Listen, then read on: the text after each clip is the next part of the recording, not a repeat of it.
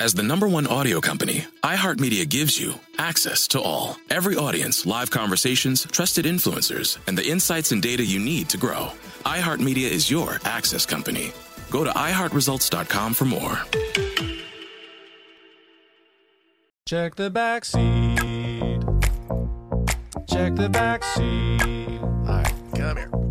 Check the back seat. Gets in your head, right? Good. Because every year, dozens of children are forgotten in the backseat of a car by a parent or caregiver. All never thought it could happen to them. But with changes in routines, distractions, or a sleeping child, it can happen to anyone. Parked cars get hot, fast, and can be deadly. So get it in your head. Check the back seat. A message from NHTSA and the Ad Council. It's the Breakfast Club, the world's most dangerous morning show. Hey! Angela Yee is kind of like the big sister that always pokes you in the forehead. That's not how it goes? That's not how anything goes. Yemi's really like a robot. One of the best DJs ever. Believe that. Charlemagne is the wild card. And I'm about to give somebody the credit they deserve for being stupid. I know that's right. what is wrong with you? Oh. Listen to The Breakfast Club weekday mornings from 6 to 10 on 1067 The Beat. Columbus's real hip hop and R&B. Thank you.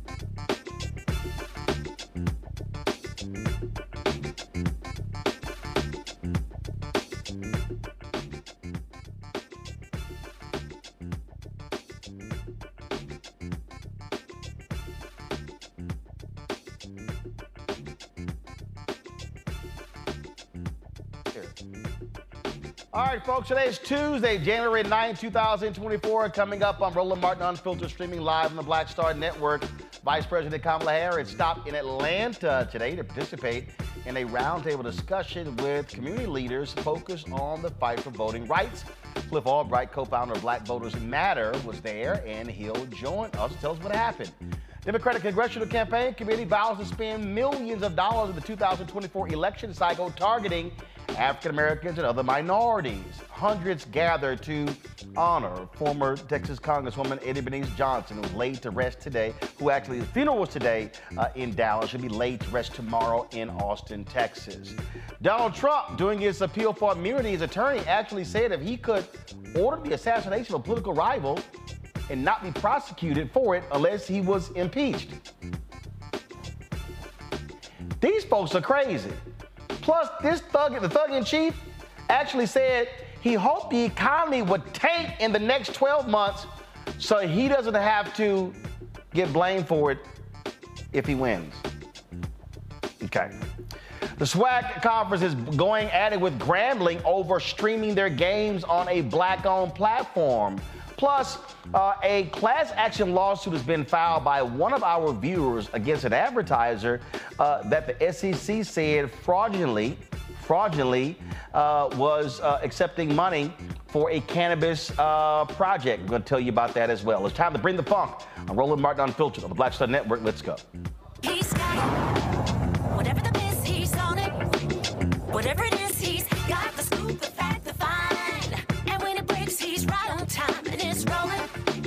Best believe he's knowing. Putting it down from sports to news to politics.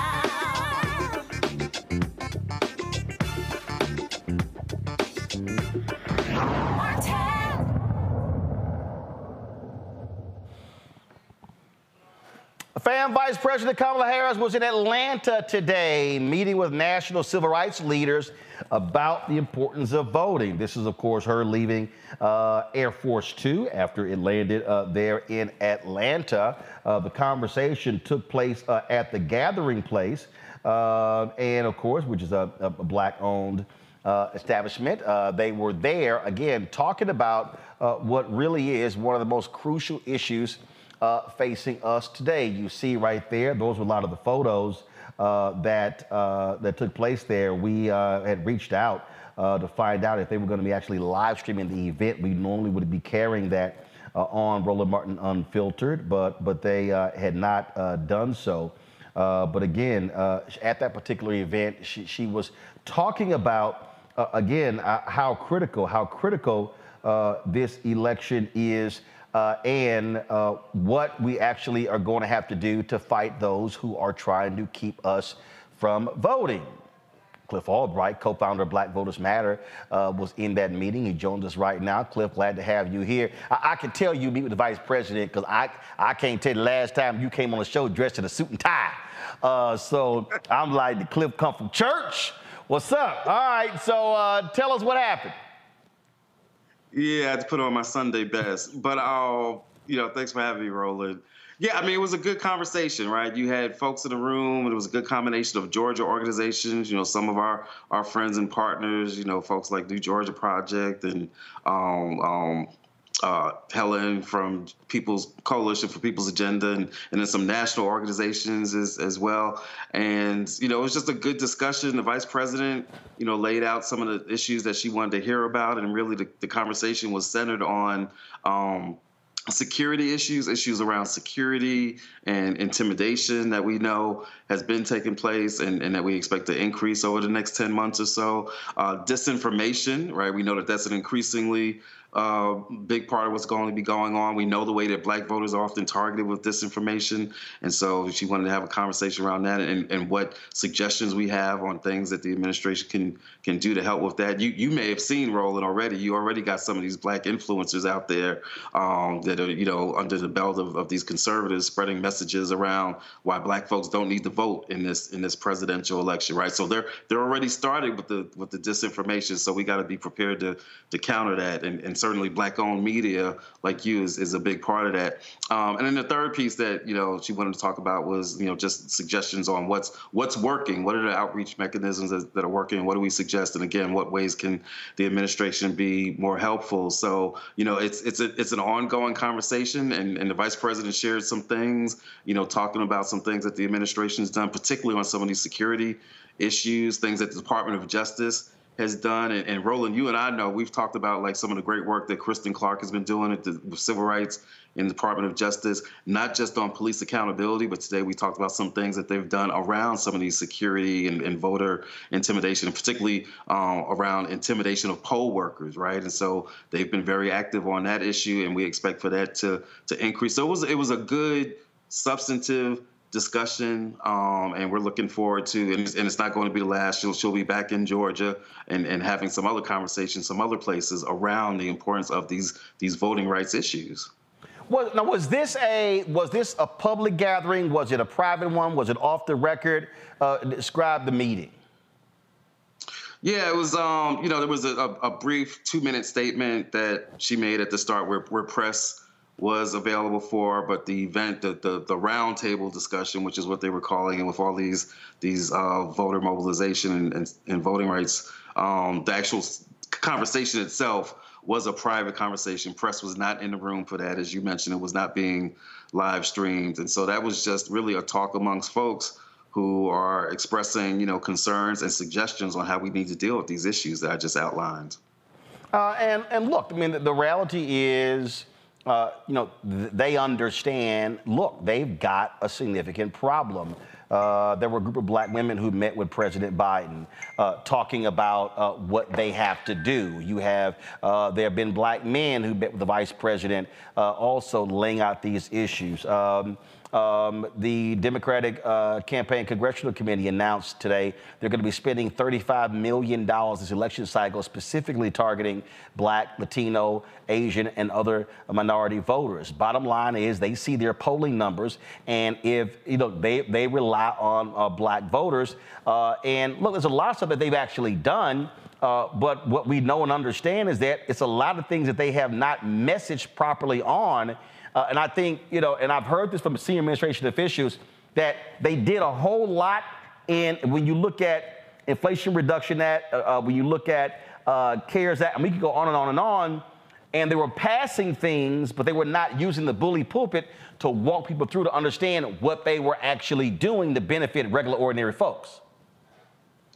Yeah, and, and in some cases, not only were they not using the bully pulpit to do that, but then what you what you saw happening, and you've talked about this on your show, is you got Republicans out there then having town halls and, and, and messaging and putting in their newsletters, you know, spending that's taking place on some infrastructure stuff that they're taking credit for, even though, as you know, not a single one of them, not a single one of them voted for it, um, uh, particularly in the House. And so, uh, so yeah, there's definitely a messaging gap. And and and part of that has to be dealt with in terms of doing a better you know and, and some of it roland is because of what you talked about. There's actually been a lot of things that, that have been done some of which m- much of which specifically benefits um, black communities right? Infrastructure uh, climate change right? Uh, even student debt cancellation which is not taking place at the based on the president's original plan, but it's still taking place at some historic levels. I got folks calling me up every other week talking about they they got this amount of debt, you know, canceled and that amount of debt canceled.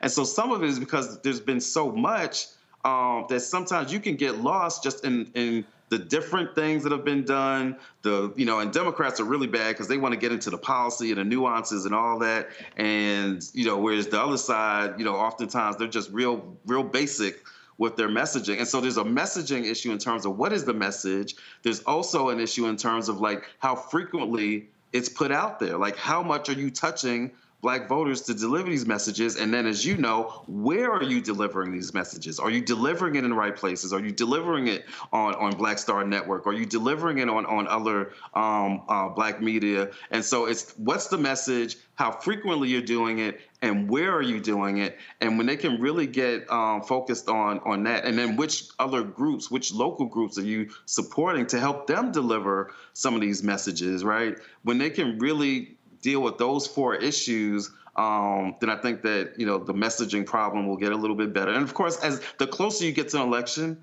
the the better it gets. But part of what we always say at Black Voters Matter is you shouldn't have to wait until after the Democratic convention in August. You shouldn't have to wait till September or October. That messaging has to start yesterday, right? Not even today. That message is needed to needed to start yesterday. So there's got to be improvement on on all that. But the the irony is that they've actually got some substance that they can talk about. Not everything that we want, and then some things um, that you know that, that that where they've really fallen short. But there's a lot of substance that's been done, and they've just got to find a way to message better around it. Um, absolutely. And, and look, um, you have people who are who are angry, who are upset, who are uh, who are bitter. Uh, even even we talked about before what, what is taking place between Israel and Gaza and the Palestinians there uh, when I post things, you know, people start going off uh, and saying all kinds of different stuff. And, and a lot of it's BS. A lot of it's BS. A lot of it is just folks uh, who, who, who complain about anything and everything. Uh, but I do believe, though, uh, and I say this all the time, we talk about uh, elections. And, and, I, and it trips me out when I hear these people who say, oh, I'm going to vote third party. We got to have a third party, or I'm just not going to vote at all. And I just keep reminding them. I said, I'm, I said, I'm telling you right now, somebody's going to win. And, and I can guarantee you, and I've looked at Project 2025, uh, all the Republicans are saying, you got Donald Trump out here, we're gonna talk about this a little bit later, saying he doesn't have a problem if the economy crashes the next 12 months. They literally want to see America go through hell. And uh, I've yet to see anything, and I know there's people out there in, in the hood talking about uh, the stimmies and all, all the checks and the money that came when Trump was in there, passed by Congress, led by Democrats in the House. But Republicans, they plan on cutting everything. So all the people who somehow think checks are going to start raining down on the black community if Trump gets in, they are delusional. Yeah, not, not only delusional, not only is that not going to happen, but the exact opposite is going to happen. You're going to see massive disinvestment from the black community. And guess what? It, this isn't like hyperbole and this isn't conspiracy. It's already happening. Think about like the things that's on like the Republican platform. Um, they're they're they're against affirmative action and DEI, right? They they you know if you weren't clear about that, then certainly the actions over the past couple of weeks in terms of uh, Claudine Gay and, and and and all of these attacks that we're seeing on on DEI. So they're against affirmative action and DEI. That's what? That's economic. That like that's actually dollars in our pocket when you take that away. They're against money for uh, black farmers. They're against money for HBCUs. They're against increasing the living wage, particularly um, in, in cities that are often, you know, disproportionately black. Even when those cities have actually voted for it, they block it, right? That's money in our pockets is being taken away.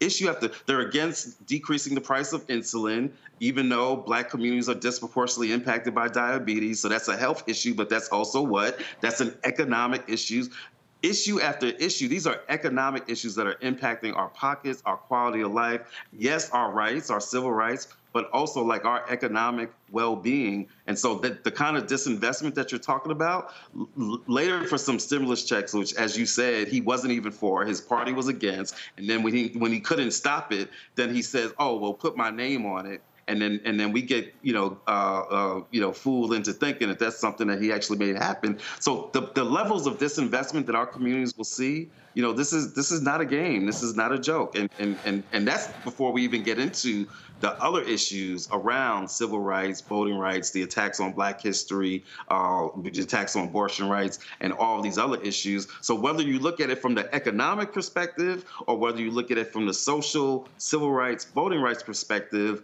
um, another four years of, of, of that would be absolutely disastrous. And those who say that, well, we made it through the first four, they don't have an understanding of what, if you put an emboldened Trump and an emboldened Republican Party back in control after everything that they did illegally, um, after all of the racism, right? After all of the attacks on on on our economic well-being, if you put them back in there, it will be an entirely different ball game. So, Cliff, what do you say? Final question for you. What do you say to these people who go, "Oh man, oh y'all just scared tactics. Y'all just using scare tactics, and you just trying to see the end Kate for the Dems, and you want to support them." Uh, people say that stuff, and I go, "Oh no, no, it's not a scare tactic. I'm telling you what the hell's to happen." Right. I mean, yeah, it's, it's, it's not a scare tactic when it's facts, right? You know, you talk about you, you got receipts, right? There's actually receipts on on all this, so it's not a scare tactic. Now, with that said, I do agree with this. We can't just speak to our people from a from a perspective of how bad things can get. We can't just speak to our people from a from a perspective of of, of just fear and being afraid. We've always got to speak to our communities around, you know, all this is going on and this is what their plan is and this is what they did and this is what they want to do but guess what we've got the power to change all that. We've got the power not just to keep the bad stuff from happening, but for fighting for an entirely different vision of what the society can look like, what our communities could look like, what our communities could look like with investment, with economic opportunities, with history, with education, with all these things, with with, with police accountability. You know, we've got um, um, we've got to speak to our folks from a perspective of love and perspective of hope and a perspective of power not not not you know conceptually but in terms of like some real substance and some real issues. When we can have those kinds of discussions then what our history shows is our, our people respond. But it takes time to have those discussions. It takes work to have those discussions and it takes resources to have those discussions. Uh, and i'll say this here uh, and we had on the brother who's the co-founder of the uh, black and brown um, um, uh, summit, uh, that the, the, debate in Iowa. No Republican, no Republicans are showing up uh, to that. Uh, and here's the deal: Republicans don't call Black Voters Matter to sit down and talk about issues. Uh, and so when I hear these people say, "Well, they're all the same," well, I can tell you this here: you can actually have conversations at the White House with Biden or with Vice President Kamala Harris. Republicans, they don't invite us. And I got if I got to pull a video up I will show black people the crazy black people they had, like Raynard Jackson and that other nutcase girl uh, out of Atlanta. They have folk at the table who don't know black folk know or respect. That's right. And at the end of the day, like you said, Roland, you've, you've got to be able to have those discussions. You've got to be able to disagree with folks sometimes and be able to be in a space with them where you can tell them, look, we disagree. You got to be in a space with folks where you can tell them, look, you've done some good things, but guess what? We need you to do some more, right? And so that's part of what this pro that's part of what accountability is like. It doesn't mean that you only support folks that are right 100% of the times that are with you 100% of that you never have disagreements with, but you've got to at least be in discussion so that you can have that accountability, so that you can call them, um, call them in. I won't say call them out, but to call them in. And when you got some folks that are running on anti-blackness, you can't have that discussion. But when you've got somebody uh, uh, like this administration, like a vice president, that will come and sit down and have that discussion, then you've got a chance to actually use your influence and to get. And we can we can actually show situations where we've been able. I'm saying we as a as a movement have been able to move them on certain things where they've actually moved to the left, where they've when they've been more aggressive on some positions, where where it came out belatedly, but eventually Biden came out against the filibuster to get voting rights. It took them too long to do it, but you got to be in discussion to even make that happen. We can't have that discussion with some folks that are literally running on anti-blackness. So no, you, we we can't make perfection the enemy of the good. That doesn't mean that you that you don't call people in, that you don't hold them accountable, that you don't have some hard discussions. That's a part of what this process is like. Absolutely. Cliff Albright, appreciate it, my brother. All right, appreciate you. My name is Ariel. I moved to the US at 19. I spoke no English and I struggled finding job opportunities. Everything I have, I owe to the Adult Literacy Center and getting my high school diploma at age 22. It was an honor helping you achieve your greatness. Now you're helping others achieve theirs. It inspires me. When you graduate, they graduate. Find free and supportive adult education centers near you at finishyourdiploma.org. Brought to you by Dollar General Literacy Foundation and the Ad Council. Hey, it's Zuko and Kayla from The Wake Up Call. Enjoy your podcast, but when you're done, don't forget about us. We have a radio show. We try to bring a smile to your face every morning. We also talk to some of the hottest country stars of today, and we like to share some good news with That's What I Like. Because Lord knows that's hard to find. When you're done podcasting your podcast, listen to us at 92.3 WCOL. Set your preset on your radio right now, and don't forget you can listen to us online on the iHeartRadio app. Thanks a bunch, folks. Going to a break. We'll be right back on Roland Martin Unfiltered right here on the Black Star Network.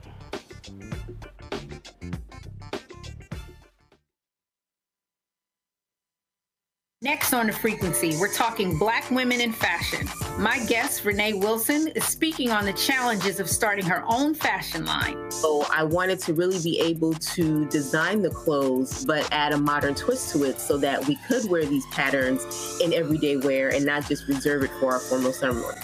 That's next on the frequency on the Black Star Network. This week on the Black Table with me, Greg Carr, reparation.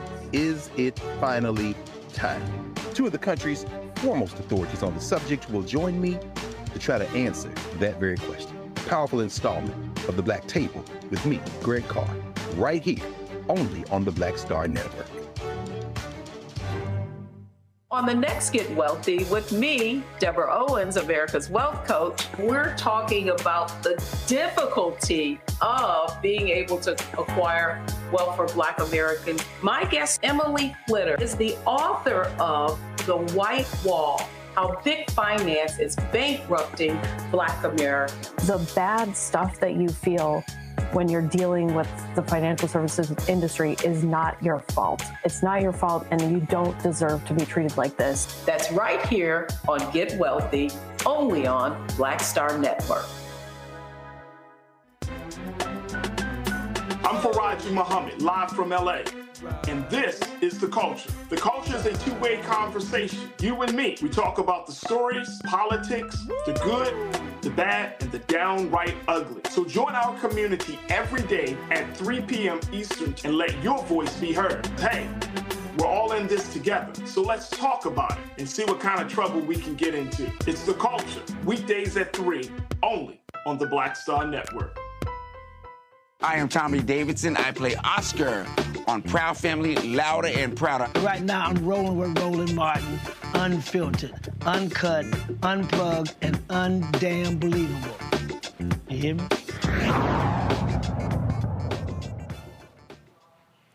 Folks, the Democratic Congressional Campaign Committee says it will spend at least $35 million this election cycle to persuade and mobilize voters of color to help the party win control of the U.S. House in November. Of course, they are tasked with financing and helping Democrats win House elections. They've dubbed the effort to reach Latino, Black, Asian American, Pacific Islander, and Native Hawaiian voters as Power of the People. The investment includes research and polling, creating multilingual media, and organizing with local leaders. Uh, will, of course, they will focus uh, on a variety of areas. Let's talk about this with uh, my panelists today. Glad to have them. Dr. Mustafa Santiago Ali, former senior advisor for environmental justice at the EPA out of D.C. Randy Bryant, DEI disruptor, also out of D.C. Glad to have both of y'all here. All right, so so so he, here's the deal. Uh, Mustafa, we talked about this obviously during the midterm elections in 2022. Now we're in 2024. Uh, you've got, of course, uh, you've got uh, billions that are spent. In the last election, they said some $9 billion. Uh, it's going to exceed easily 10 billion this time. And we're talking about the presidential campaigns, gubernatorial campaigns, congressional campaigns, U.S. Senate campaigns. We're talking about state races. We're talking about uh, PACs, environmental lobby, uh, uh, the pro-choice, anti-abortion. We can go on and on and on. Uh, and the reality is, what has historically happened is little dollars have been spent targeting African Americans, and there's sort of been the sort of the same messaging. The reality is, you're now in a situation where you have to now micro target. You're literally having to sit, sit here and go, okay, how do we message to voters? Okay, voters 65 plus, they largely, who are black, largely identify as Democrat. Once you go 55 and under, that whole thing changes. And so you're going to have to see a completely different election strategy to get out black voters and other voters. Yeah, without a doubt. You know, we know that, you know, the numbers that you mentioned, you know, the significance of the billions of dollars that go inside of these elections. The, question becomes how are we going to redistribute those dollars to make sure that we're reaching the spaces and places that one need them the most and the people uh, who are living inside of those communities? And unfortunately, in the past, they haven't made the right sets of investments. So now the writing's on the wall. We see the numbers that are out there, you know, for African Americans, for black folks, you know, that they're beginning to move away or maybe not vote at all. Same thing with the Latino community, same thing with younger voters. So, as you said, you got to get really targeted. And that means that you've got to be able to make sure that the institutions and the media entities um, who have the, the voice of the communities, who are connected with the communities, are actually getting those resources. But you have to take it a step further because you also got to move away from the talking points. You've got to actually get down to the bread and butter issues that folks care about. Right now, folks are are worried when they go to the grocery store. So you got to be able to make sure that the messaging is addressing that. You got to make sure that the messaging is also addressing people trying to pay the rent. You got to make sure that people who got to ride the bus or the subway to work. So you've got to make sure that that pinpointed messaging um, is being done, but you also got to make sure that you're supporting those entities that have the trust of the community and will listen to the community so that you can get that message there. You know what, Randy, uh, you have, and look, and I've said this before, and, and, and I'm going to say it again on a lot of these campaigns. It looks like corporate America. You've got largely white folks at the top sprinkle in a few people of color. Uh, and I've said before, uh, if uh, Democrats, if you really want to win, you better listen to black people, you better employ black people, you better fund black people, uh, because at the end of the day, uh, they're going to need every single vote. You've got a fired up right wing base. I don't, I, I, I don't believe, I still don't believe independent voters are going to go for Donald Trump's BS, especially with the stuff that he's been saying. We'll talk about that in a minute. Uh, but the bottom line is the investment that has happened before, that, that investment simply uh, will, will not work this year. Fat Joe had a comment when he says yesterday's price ain't today's price. Well, that's the same. They're going to have to spend a hell of a lot more money to get folks out. The old way of reaching black voters, that is gone. You cannot just pop into some churches, go to some civil rights organizations, and there you go. Nope, it ain't going to work absolutely agree with you. They need to throw out the the old playbook entirely, like burn that thing. And I believe just like what you said is that there is no diversity when it comes to reaching diverse people and that's quite sad and i'm, I'm always shocked at the arrogance that some people think that they know black people even more than black people know themselves and they will very just quickly speak up and say this is how we need to reach black people well how do you really know Seriously, like what, what from what knowledge are you pulling from? They're pulling from the old playbook. And so they need to recognize that we have a base. Our Black people are much more in, involved in some ways. Thanks to social media, we are getting information all of the time. And people oftentimes don't research what they've read. So th- that's something that they also need, need to work against some of the misinformation that's going out. And what are the what are the issues that we care about? You know, I, I get sick and tired of people just assuming that black people are they have us in the bag right? That they can count on us. We are loyal, but we also are interested and engaged and and worthy of being attended to and they have to do it. So i am hoping that they look at what matters to us this year and get that information from black people right? Not from these people that make tons of money that have one black friend okay? Um, but they really listen to the pulse of black america and address those specific issues. Like you said our grocery store prices And, and here's the thing that I, I, I make plain, uh, Mustafa, when we're talking about uh, the, the elections. First of all, no political party, no candidate is perfect. Uh, but what I do do is, and I've never self-identified. I've never, I've never worked for a politician. I've never worked for a campaign.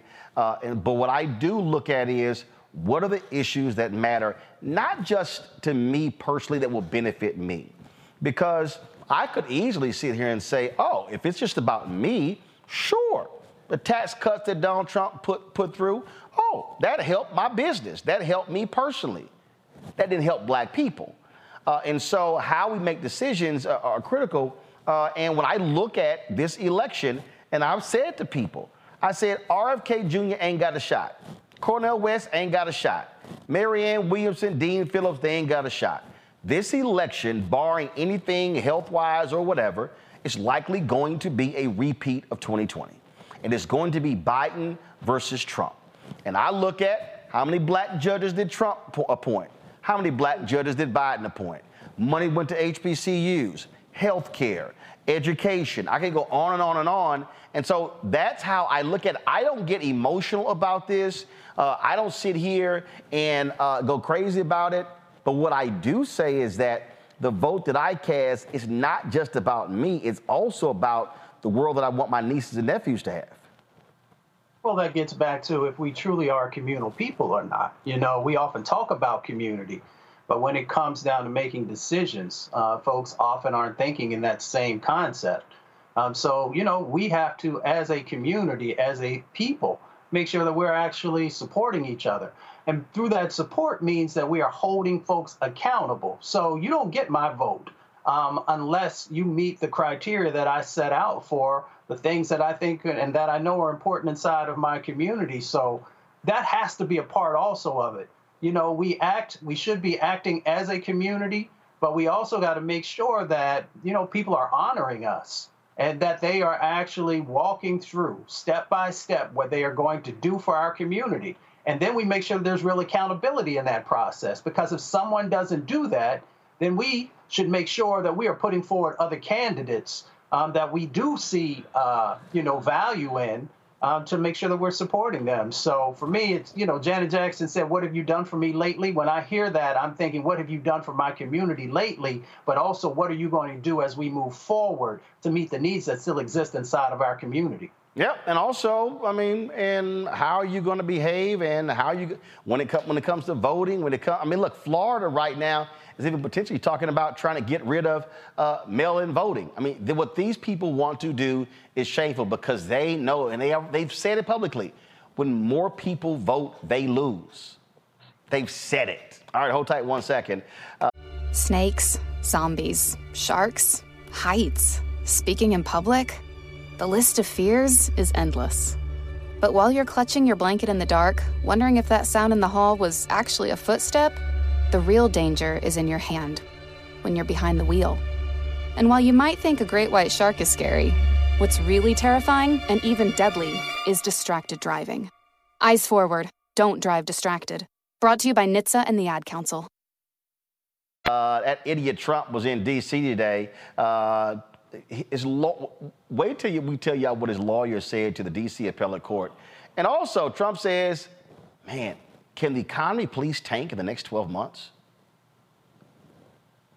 Y'all, seriously, this fool said that. And if you even think about voting for that idiot after saying that, you were crazy before, you're nuts now. We'll discuss that and more when we come back. Roland Martin Unfiltered on the Black Star Network. Be sure to support us in what we do. Join the Bring the Funk fan club. So you're checking money to the P.O. Box 57196, Washington, D.C. 20037 0196. Cash App, dollar sign RM Unfiltered. PayPal or Martin Unfiltered. Venmo is RM Unfiltered. Zelle, Roland at RolandSMartin.com. Roland at RolandMartinUnfiltered.com. We'll be right back. On the next Get Wealthy with me, Deborah Owens, America's Wealth Coach, we're talking about the difficulty of being able to acquire wealth for Black Americans. My guest, Emily Flitter, is the author of The White Wall How Big Finance is Bankrupting Black Americans. The bad stuff that you feel when you're dealing with the financial services industry is not your fault. It's not your fault, and you don't deserve to be treated like this. That's right here on Get Wealthy, only on Black Star Network. Grow your business or career with Grow with Google's wide range of online courses, digital training, and tools. Gain in demand job skills with flexible online training programs designed to put you on the fast track to jobs in high growth fields. No experience is necessary. Learn at your own pace. Complete the online certificate program on your own terms. Stand out to employers, get on a path to in demand jobs, and connect with top employers who are currently hiring. Take one professional career certificate program or all six. Earn a Google Career Certificate to prepare for a job in a high growth field like data analytics, project management, UX design, cybersecurity, and more. All professional career certificate programs must be completed by December 31st, 2024. Scan the QR code to complete the application. There are 1,000 scholarships available. Grow with Google and J. Hood and Associates. Be job ready and qualify for in-demand jobs. Farquhar, executive producer of Proud Family. Bruce Smith, creator and executive producer of The Proud Family, Louder and Prouder. And you're watching Roland Martin And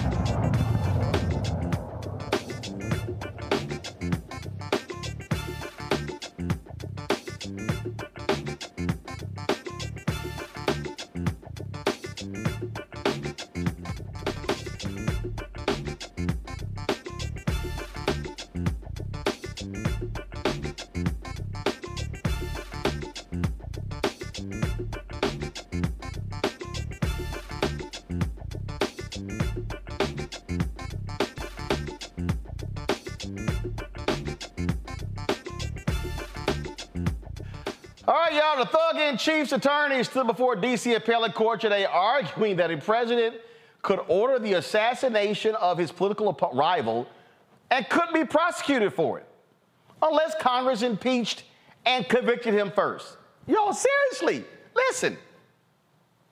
Six to assassinate a political rival. That's an official act in order to SEAL Team Six. he, he would have to be and would speedily be, you know, uh, uh, impeached and convicted before the criminal What if you prosecution. weren't? What if you weren't? There would be no criminal prosecution, no criminal liability for that.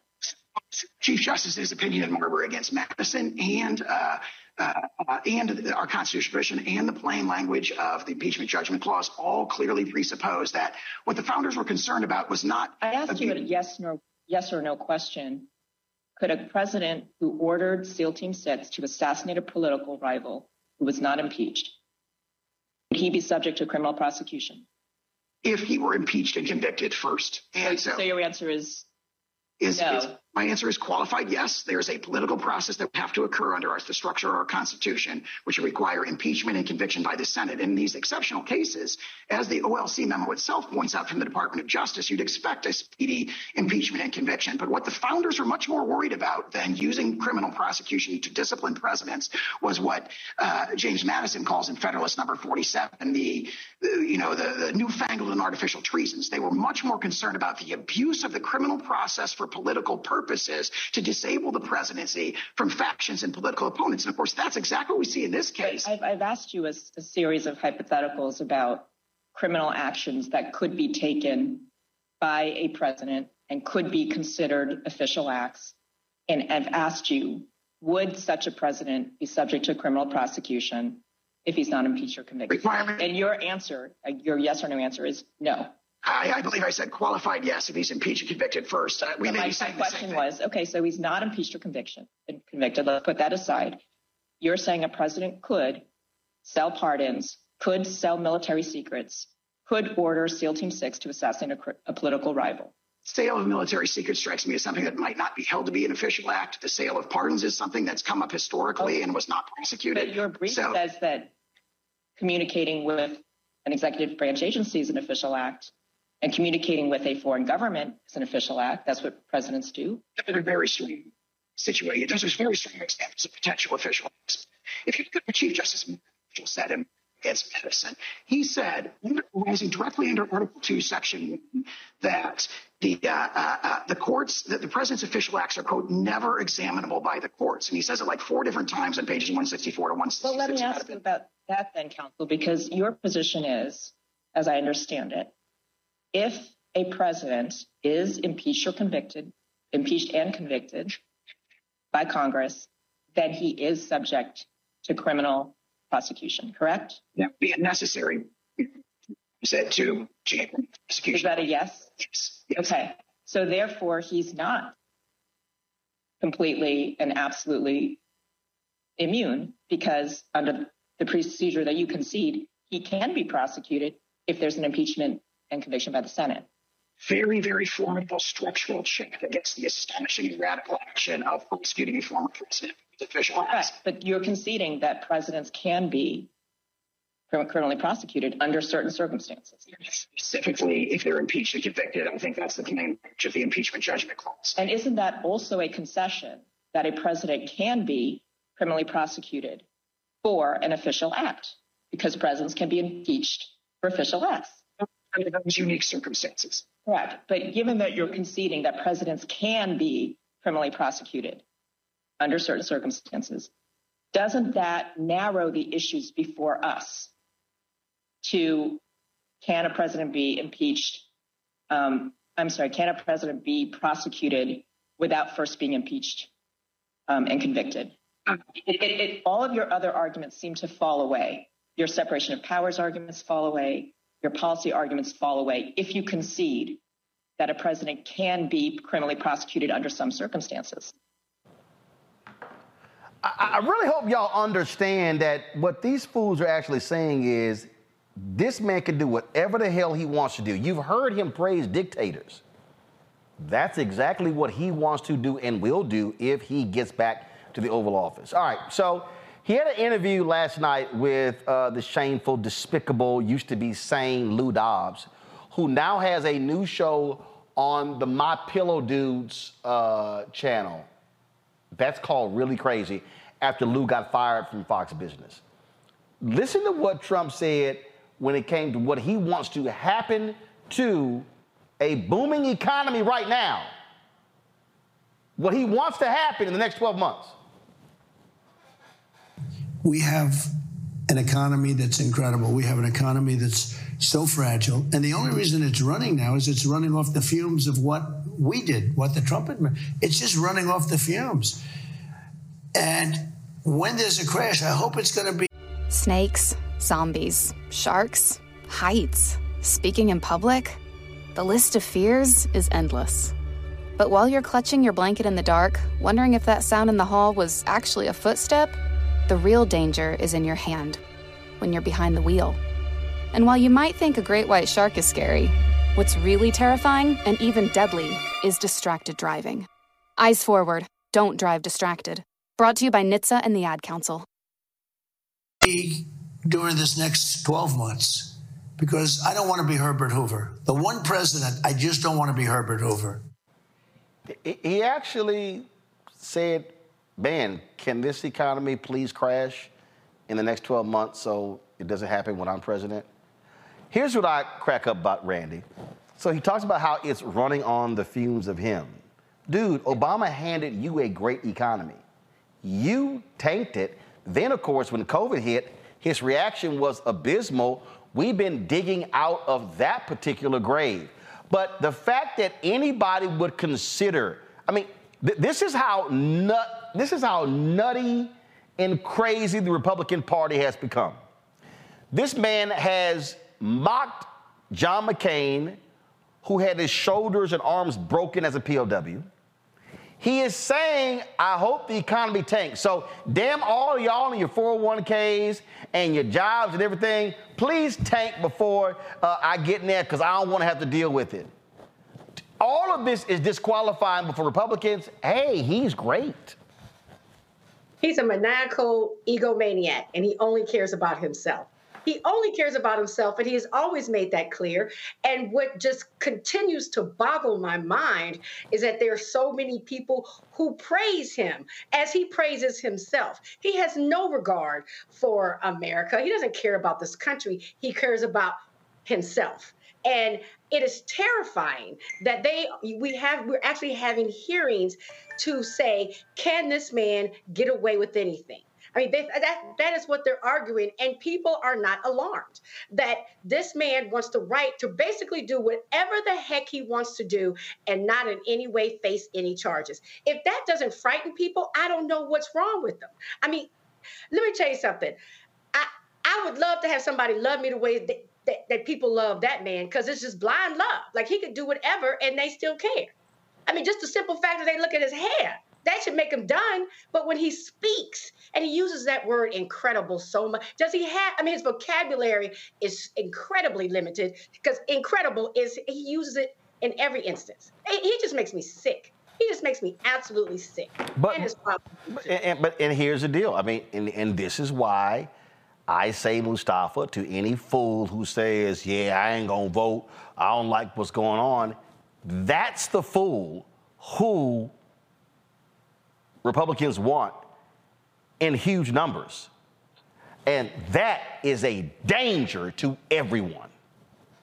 Well, especially to our folks. You know, we got to make sure one, that we're reading, and two, that we're looking at the real numbers that are out there. When you have someone who says that they would like to have the economy crash by something like that, and of course, we know it's our communities. We know that he's not great at fiscal policy, he's not good at economic policy. All you have to do is take a look at the difference between this administration and the former administration. This administration has created significantly more jobs even after coming out of COVID. So, you know, we just got to really get strategic, but we also got to educate ourselves on these folks who continue to want our vote and just figure out who is it who actually will be more beneficial to our community. Not by any means will they ever be perfect, and we have to continue to push them. But this man would be devastating for our community. If we think that food prices are high now, allow the economy to crash. What do you think is going to happen? If you're having a hard time being able to find a place to live, to either be able to buy a house or even to be able to find an apartment, what do you think is going to happen if the economy crashes? If you're having a difficult time in paying, if you still have student loans or even sending your kids to a school, then what do you think is going to happen if the economy crashes? So we just need to use our common sense uh, when we're making these decisions. Uh, absolutely. All right, folks, hold tight one second. We come back. Uh, black, uh, our uh, black and missing, and we'll talk about Pentagon Secretary uh, of Defense Lloyd Austin. We now know why he was hospitalized. We'll talk about that when we come back. You're watching Roland Martin Unfiltered right here on the Black Star Network. This week on the Black Table with me, Greg Carr, reparation. Is it finally time? Two of the country's foremost authorities on the subject will join me to try to answer that very question. A powerful installment of the Black Table with me, Greg Carr, right here, only on the Black Star Network.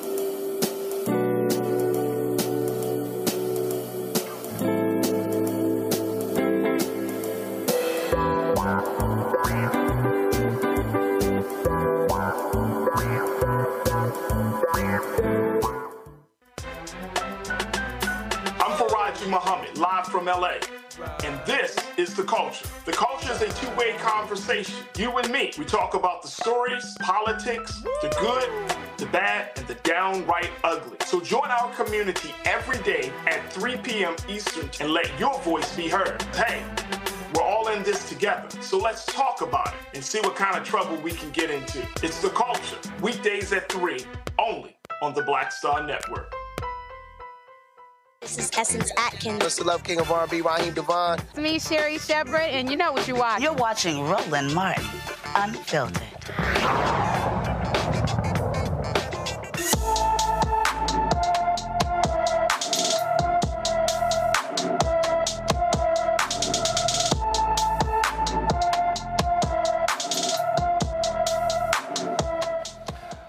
Purpose Ward has been missing from his Aurora, Colorado home since December 28th. The 17 year old is 5 feet 8 inches tall, weighs 165 pounds, with black hair and brown eyes. Anyone with information about Purpose Ward is urged to call the Aurora, Colorado Police Department at 303 627 3100. 303 627 3100. Uh, you might remember we told you about uh, a uh, new law in California uh, that deals with uh, black and missing. Uh, of course, um, uh, they passed this law uh, as a way uh, to target those African Americans who often come up missing and don't get the level of attention. It's called the Ebony Alert. It's the Ebony Alert. Uh, and ever since it was put uh, into place, it took place January 1st already. Uh, one particular teen uh, Uh, actually uh, has been uh, discovered uh, as a result uh, of the Ebony Alert. this is from the Fox station in Los Angeles. give me a second. I'm going to pull up for a second right here. you see where they actually said Ebony Alert uh, leads to recovery of missing Los Angeles girl after airing on uh, Fox 11. Uh, and so this is it here. Ben Crump actually had posted this uh, on his Twitter page. And so, uh, of course, uh, we, so we appreciate California lawmakers uh, who actually passed that particular law. and again, black, and, black women and girls make up 18% of missing cases every single year, despite accounting for only 7% of the population. Uh, and it was uh, Steven Bradford, former state senator, who actually made that possible. And so, uh, certainly glad uh, that that took place. Folks, we now know why Defense Secretary Lloyd Austin was in the hospital. According to a statement from Walter Reed National Military Medical Center, Austin is being treated for prostate cancer. The statement revealed that the cancer was discovered in early December quote, as part of Secretary Austin's routinely recommended health screening. Um, he has undergone regular prostate specific antigen surveillance, that's PC PSA. Changes in the laboratory evaluation in early December 2023 identified prostate cancer, which required treatment. On December 22nd, after consultation with his medical team, he was admitted to Walter Reed National Military Medical Center and underwent a minimally invasive surgical procedure called a prostatectomy. Uh, to treat and cure prostate cancer. He was under general anesthesia during this procedure. Secretary Austin recovered uneventfully from his surgery and returned home the next morning. His prostate cancer was detected early and his prognosis is excellent. The statement goes on to describe the complications Austin experienced on New Year's Day that resulted in him being admitted again and placed in the ICU for close monitoring. Now, uh, it wasn't until today that President Biden was aware that uh, General Austin, retired General Austin, had prostate cancer. Um, Mustafa, I want to start with you. Um, I understand, Lloyd Austin, brothers, 70 years old, I understand the desire for privacy. Um, but there is no way in the world you can be the Secretary of Defense and be diagnosed with cancer. And the president just finds out today. Uh, we're going to go Mustafa in a second. Randy, I'm going to go to you. You know, I'm not that surprised. I believe that within our community, we are very private more than others about health matters, uh, particularly Black men in our community. If I just even think about the black men in my family, getting, you know, your loved ones your, to go to the doctor even is a struggle. And I don't know from where that comes. Um, I, I, know there's certainly, you know, some distrust of the medical community as a whole, understandably. Um, so yes, it's something that we should know, but I'm not surprised that he held that information close to his chest. You know, uh, and again, I mean, I understand all of that, but he ain't he ain't me. He's not you. Right. Right. Okay. He is. He is arguably, if you if you want to talk about important cabinet positions, this is likely number one. this, this is. I mean, right. the, sec, the Secretary of Defense is between Secretary of Defense, Secretary of State. Uh, you could say it's a toss up. But I dare say this is one of the two most important positions of any administration. Uh, and again, you got to be more forthcoming, and, and, I, and you've got to have procedures in place. The White House has reminded all cabinet secretaries that there is protocol here. If they are incapacitated, uh, that has to be followed. And, and, again, I understand this desire for privacy, uh, but I think this was a mistake on the part of Secretary Lloyd Austin, a man who I deeply admire, greatly respect. I, this was a mistake. It was. It was a mistake. And you see, when, you know, tragic things happen like that, I'm sure the news took him and his family off guard and uh, set him back a bit. He forgot his he, he became human fully human. And so it was a mistake. I'm hoping now that he very much u-turns and uses this as a teaching moment particularly for the black community since you know one in six black men uh, will be diagnosed with prostate cancer you know which is much higher than one in eight um, um, of the majority culture. So I am hoping that he now will take the time to not just make us aware of his diagnoses, but to you know to educate of all of us and and to ensure that Black men become more you know open about what's happening and go to the doctor um, and speak about it. And even he could even you know actually speak about his reticence to share his uh, diagnoses, and you know that could be a talking point to you know move all of us further along. So hopefully there will be some uh, get back with his fallback. Um, absolutely. And so, again, uh, I hope, you know, of course, our prayers go to him, him and his wife, uh, as uh, he recovers uh, from prostate cancer as well. Uh, and so we certainly uh, appreciate that. Folks, today in Houston, excuse me, in Dallas, Huntersville, Dallas's Concord Church to honor former Congresswoman Eddie Johnson. She died on New Year's Eve at the age of 89. She was remembered uh, as the first registered nurse ever elected to Congress, the first black chief psychiatric nurse at Dallas's uh, Veterans Affairs Hospital, and the first black woman to chair the House Committee on Science, Space, and Technology. She also led the Congressional Black Caucus as chair, but her grandson remembered her as being Granny. A few things that I want to share with you guys about my grandmother. I am Dorrance Kirk Johnson II. I am the oldest grandson of Eddie Bernice Johnson, and I'm a pr- I'm so proud to be um, her oldest grandson. Um, one thing about Granny is that she had a very very good way of never ever letting me, David, or James think that we were the the favorite grandson.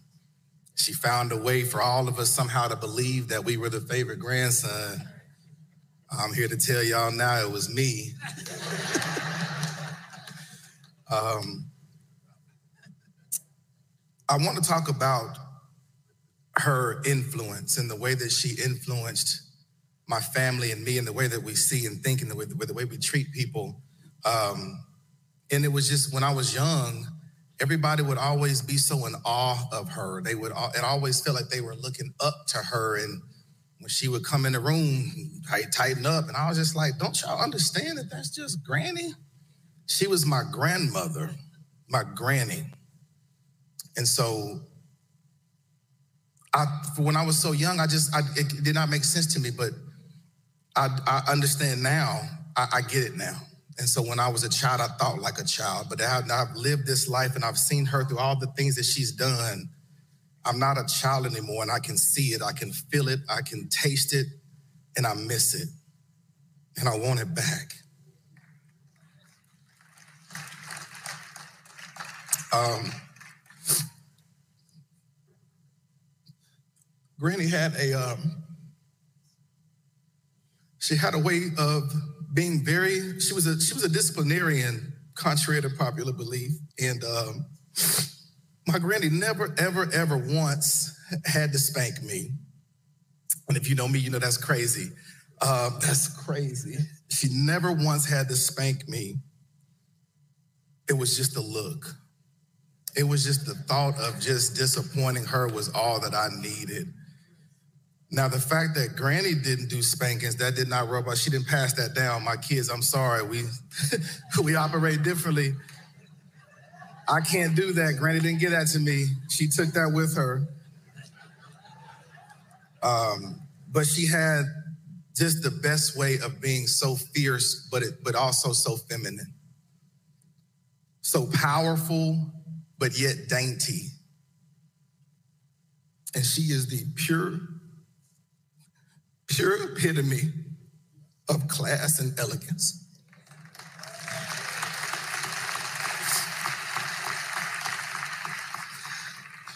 She was a champion of education. She made sure that we always got our books. That was it was huge. And she has three grandsons, college graduates, and I know she's proud of that. And she influences my children and my daughters. And she gave my daughters a true role model to look up to.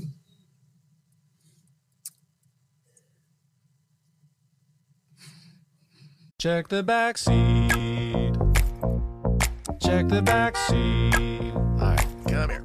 Check the back seat. Gets in your head, right? Good. Because every year, dozens of children are forgotten in the backseat of a car by a parent or caregiver. All never thought it could happen to them. But with changes in routines, distractions, or a sleeping child, it can happen to anyone. Parked cars get hot, fast, and can be deadly. So get it in your head. Check the back seat. A message from NHTSA and the Ad Council.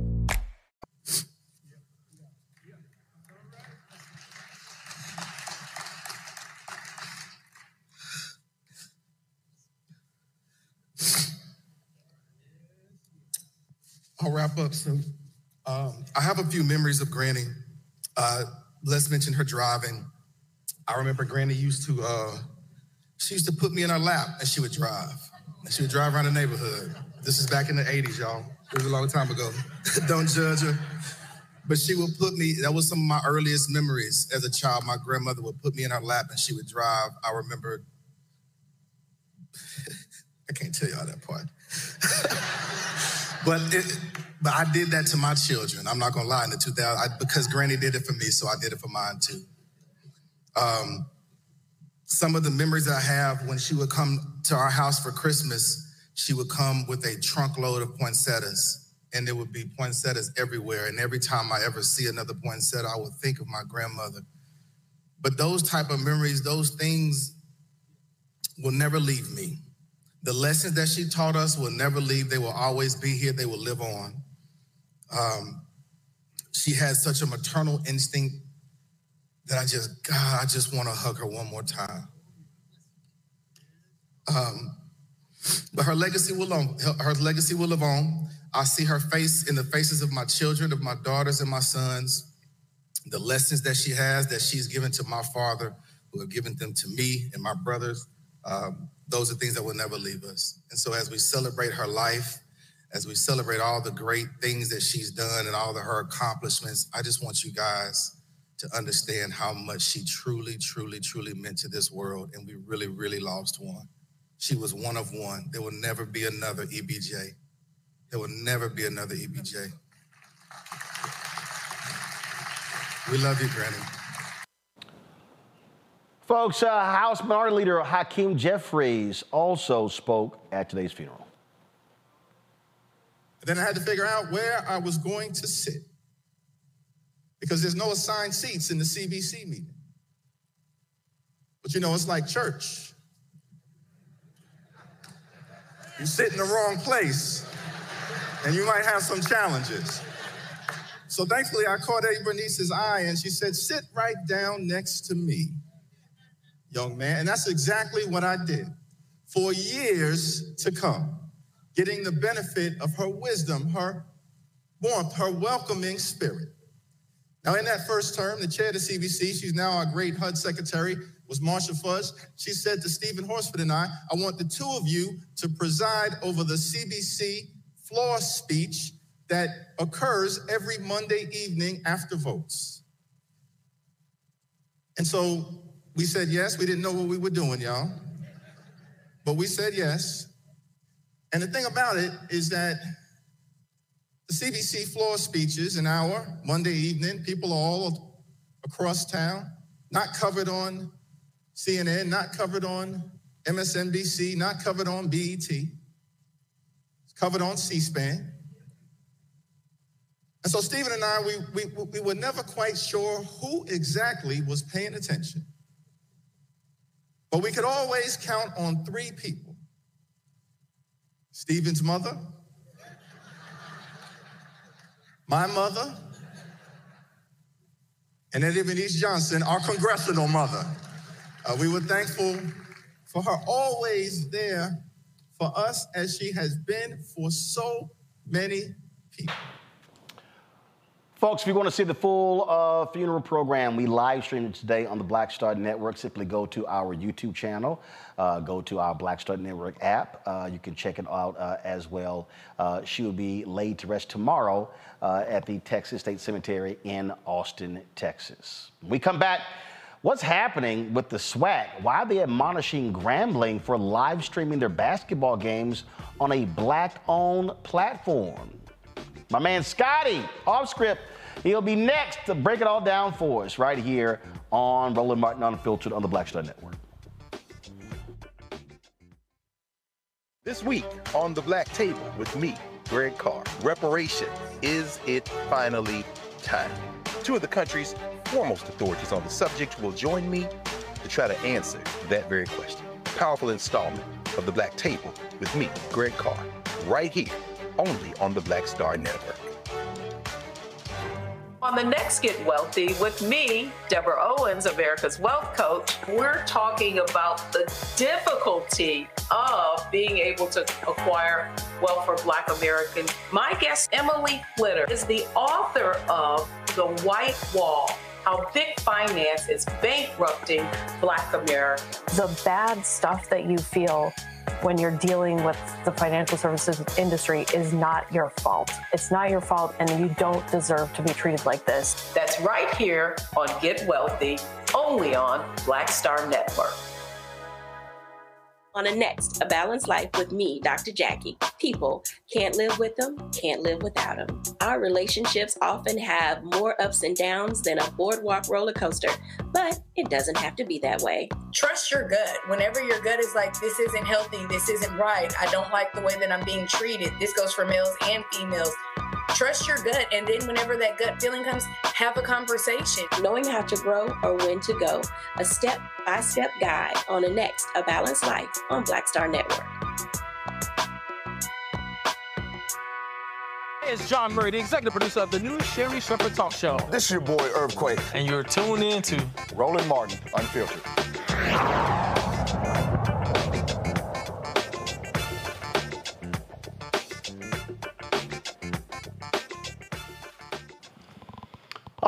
Folks, there's drama in the Southwestern Athletic Conference. The SWAC, they are trying to crack down on schools, namely Grambling, streaming their basketball games. SWAC Commissioner Dr. Charles McClelland sent this letter to Grambling State University's interim president, Dr. Corrine Walton, informing her that the university will be sanctioned if the school's basketball games are streamed on the black-owned platform HBCU Plus. Now, of course, you know, we have, we have an arrangement with them, a third party arrangement when it comes to advertising. Uh, so, this is the letter right here.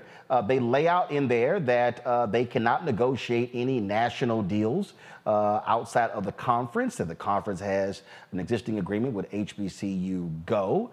Uh, my man Scotty, the host of Off Script, he joined us from Atlanta. He's been, he broke this thing down yesterday. Scotty, um, you, you, really went off. I, I, I, saw your broadcast and I said, hey, let's get him on to explain this. And so, what the hell is going on here? Because there's been a lot of back and forth between uh, between the SWAC and Grambling, but also HBCU plus? Listen, it's it, it's a boiling point that has been you know, going back and forth, bickering and and and the arguments. The thing for me is why now? Right? Grambling has had this deal for the past two years. You've never sent this letter. You haven't sent any. Uh, am, uh, you haven't sent any letters about uh, striking them or taking away their funds or you know banishing them from getting from getting uh, distributions from the conference. But now all of a sudden, their head their head guy their chancellor, their president, who is a former lawyer, he leaves and goes to the ULS system. They have an interim in place, and then you slide this letter to the interim saying, hey, we need you to stop production with HBCU League Pass on a national platform. Now, that's not what it is. That's that's shady. Okay, so here's what I'm uh, trying to understand here. Uh, watching your broadcast, you said that how can the SWAC conference be attacking HBCU Plus and telling Grambling to stop when you name specific schools that stream their games on Facebook, that stream their games on YouTube. So if the conference has a deal with HBCU Go, where and and and in the HBCU Go news uh, in the in the news release, why aren't they streaming all of the games? HBCU Go can't produce every game. They're if if anybody doesn't know what HBCU Go is, they're like Monday Night Football, right? They'll put everything they have into one game. So first of all, first of all, HBCU Go is the HBCU platform that Byron Allen uh, purchased from Curtis Symonds. Go ahead. Absolutely correct. So they have the rights to everything. I mean, they have the rights to video on demand, pay per view, uh, uh, streaming, whatever you name it, they have it. But they don't have the production to show every game. So SWAC schools still have to do their own production. So you have schools like FAMU that puts their game on Facebook. You have schools like Southern and UAPB, which puts their games behind a third-party paywall that are broadcast on internet. You have teams like a- Alabama A&M and Alabama State who put their uh, Mississippi Valley State who put their games on YouTube. So I'm confused. If you're if you're trying to punish Grambling for putting their thing on a national platform, that means every school in the conference has to get punished for putting their games on national platforms. And if you're telling me YouTube's not a national platform, Roland Martin, you're not on a national platform. I just, I just, I just, I just, I want, I want to be clear. Just, I just want to be clear. Okay. Now, not only that, not only that. Hold on. You also said that Southern and Florida A&M have deals where their games are streamed on other platforms, right? Yeah. So FAMU streams theirs on Facebook, and Southern has a third party platform that has because none of these schools have built their own platforms to where you pay for it and then no. So they go out they get a third party platform that hosts the game for them and they put it behind a paywall. You pay to go watch and it's on the internet. So they stream it. Jackson State does it. UAPB does it. Prairie View does it. All these schools do it because that's the only way teams or, or fans and alums will be able to see the game if you listen to the SWAC and says you can't put your stuff on a national platform because HBCU Go cannot produce all SWAC games. So, what do you what do you think is going on here? I think that Dr. McClelland, because I call him a different name on my show, so I have to be respectful. Uh, Dr. McClelland has a vendetta against HBCU League Pass, and it's because of them signing their secondary rights, Grambling signing their second secondary rights to HBCU League Pass Plus. So technically, HBCU Go has no rights to the streaming rights of Grambling, so that technically means they don't they shouldn't have a deal in place. Because I can't make a contract with something that I don't own. And the SWAC does not own Grambling streaming rights. They have if anybody knows what the Florida State and the ACC thing is because Florida State has a grant of rights. The SWAC does not do that. The SWAC in their bylaws does not have a grant of rights passage in their bylaws. So technically, Grambling owns them and they can do as they see. That's why you see other teams and other schools do the same thing about putting it on YouTube, putting it on Facebook, putting it on any third party platform that is able to show their game. Well, that's also that's why I mean last year uh, for the longest the Grambling Prairie View football game has never been broadcast. Well, then all of a sudden, a deal was struck, uh, and the promoter, uh, Al Walsh, allowed the game to be to be broadcast and streamed. Uh, the SWAC, and again, I, I, I read the letter, but when you talk about who who negotiates deals, the Grambling Southern game, the uh, Bayou Classic, the SWAC does not negotiate that deal. In fact, Grambling and Southern, people don't even know this, Grambling and Southern pay NBC to air the game. So when the SWAC says that only they can negotiate contracts with national outlets, you don't negotiate the Bayou Classic. And it's a conference game, bro. That's right. It's, it's a SWAC conference game. Conference game. So wait, wait a minute. The Prairie View Grambling game, the, the uh, State Fair Classic in Dallas, is a conference game. So, so once again, now you're getting in the ramifications of if you punish Grambling for this, that means there's a widespread of violations that have to come down over the, the entire SWAC. And you're already in litigation for interfering with the HBCU uh, plus deal. And now you're just adding more fuel to the fire of them to say, you're still interfering with our deal. Uh, and uh, they and roll and the way they responded to the letter, oh, magnifique. I mean, the the the lawyers for Grambling come back and say, hey, if we're violating something, show us in your bylaws. S- cite your bylaws and tell us what we're doing wrong. And they CC'd all the presidents and chancellors and say, hey, if we also get violated, then all of them this should get violations because they're all we're all doing the same thing. Uh, questions from the panel. Mustafa, you first. Yeah, so Scotty, thanks for everything you do, uh, and thanks for bringing this forward. So, are we moving toward litigation, or do you think that they'll find some way of resolving this issue? So, HBCU League Pass Plus has litigation against the SWAC currently. So, they're already in a, a, a litigation battle. What they're looking to do going forward is an emergency injunction to say, hey, Judge, this is getting worse. Look at what they're doing. You know, we had a deal in place. We've been doing this deal for two years, and uh, now all of a sudden they want to come down on us on violations of broadcasting when every other school in the SWAC does it outside of HBCU Go. So I really think it just adds more fuel to the fire for HBCU League Pass and what they're trying to get accomplished. Uh, Randy. Check the back seat. Check the back seat. All right, come here. Check the back seat. Gets in your head, right? Good. Because every year, dozens of children are forgotten in the backseat of a car by a parent or caregiver. All never thought it could happen to them. But with changes in routines, distractions, or a sleeping child, it can happen to anyone. Parked cars get hot, fast, and can be deadly. So get it in your head. Check the back seat. A message from NHTSA and the Ad Council. Randy, you're, uh, yeah. there you go. We got you. Okay, yeah. Um, do you think this is more about money or power? You mentioned a personal vendetta. I, I am just confused why this infighting is occurring and disappointed as a HBCU graduate. I, I think it's I, I, my good friend of mine, BJ. His dad said, "Ego plus ego equals zero.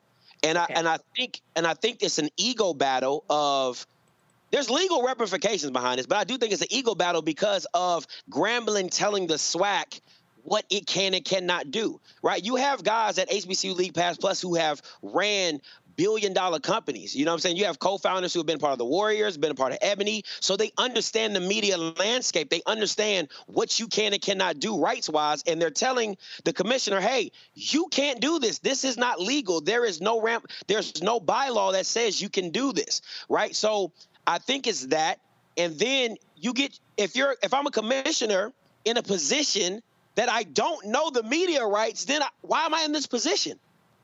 Well, I mean, everybody. If you look at the landscape of college football, most commissioners are the the focal points of big media deals. So you're telling me, how are you in a position where you don't understand media rights? All right. Well, uh, did, now, did, did Grambling's lawyers give a SWAC a few days? Because you said in your broadcast, they gave them, what, three days to respond? Absolutely. They gave him three days to respond. That was on January 8th, yesterday. Uh, I talked to uh, co founder Hardy Pelt earlier this morning, said no response. So we'll see where it goes from here if if Grambling still decides to show the games or if they're just saying, hey, we'll just take it straight litigation and we'll fight that battle. But this is definitely something to keep an eye on because it could get really bad for the SWAC really quick. All right. Folks, uh, follow uh, Off Script uh, on YouTube, all the social media platforms as well. Uh, check his show out. Scott, I appreciate it. Thanks a lot. I appreciate it, Ro.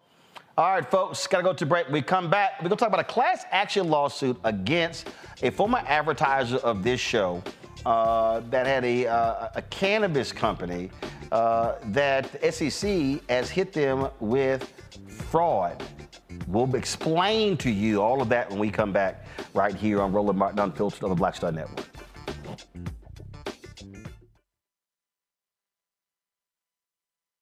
Next on the frequency, we're talking black women in fashion.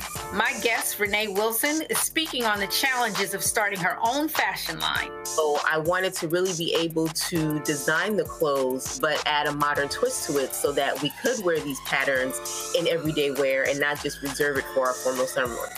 That's next on the frequency on the Black Star Network.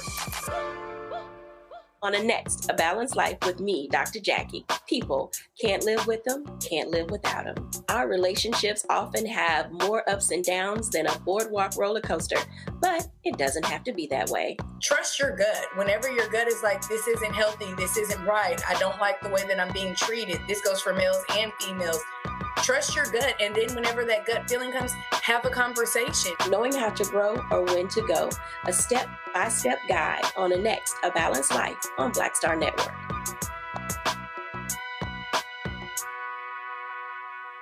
Grow your business or career with Grow with Google's wide range of online courses, digital training, and tools.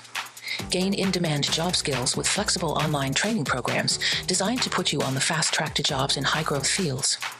No experience is necessary. Learn at your own pace.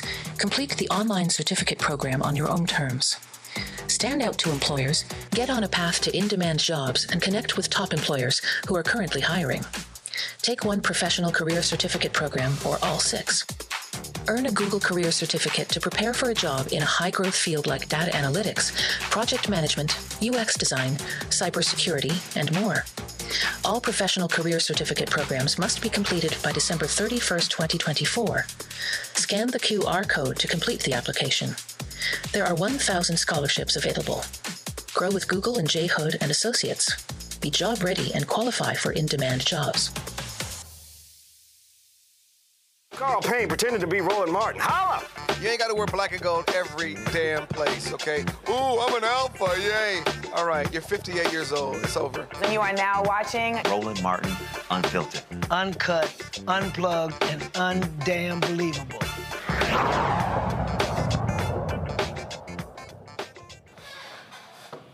All right, folks, if you are a regular watcher of this show, and if you were one of the people who invested uh, in transatlantic real estate or 420 real estate, uh, you definitely want to pay attention. Uh, a couple of years ago, the remember remember they were they advertised with us. They would advertise it with us in 2019. 2019. First, it was transatlantic, and then 420 real estate. There were two separate uh, cannabis uh, projects. Uh, they, again, they were an advertiser. Uh, we didn't have any part of the business. We're not involved in the business. Uh, we simply did live reads uh, for this particular company. Well, the SEC a couple of years ago actually charged them um, with fraud. And so the SEC, this is the lawsuit right here, the SEC hit, hit them with. And this here is the press release uh, that was set out. SEC charges crowdfunding portal, issuer, and related individuals for fraudulent offerings. Uh, and so uh, they they hit uh, they uh, the SEC complaint. They targeted Robert Shumake, uh, lawyer Nicole Birch, and Willard Jackson.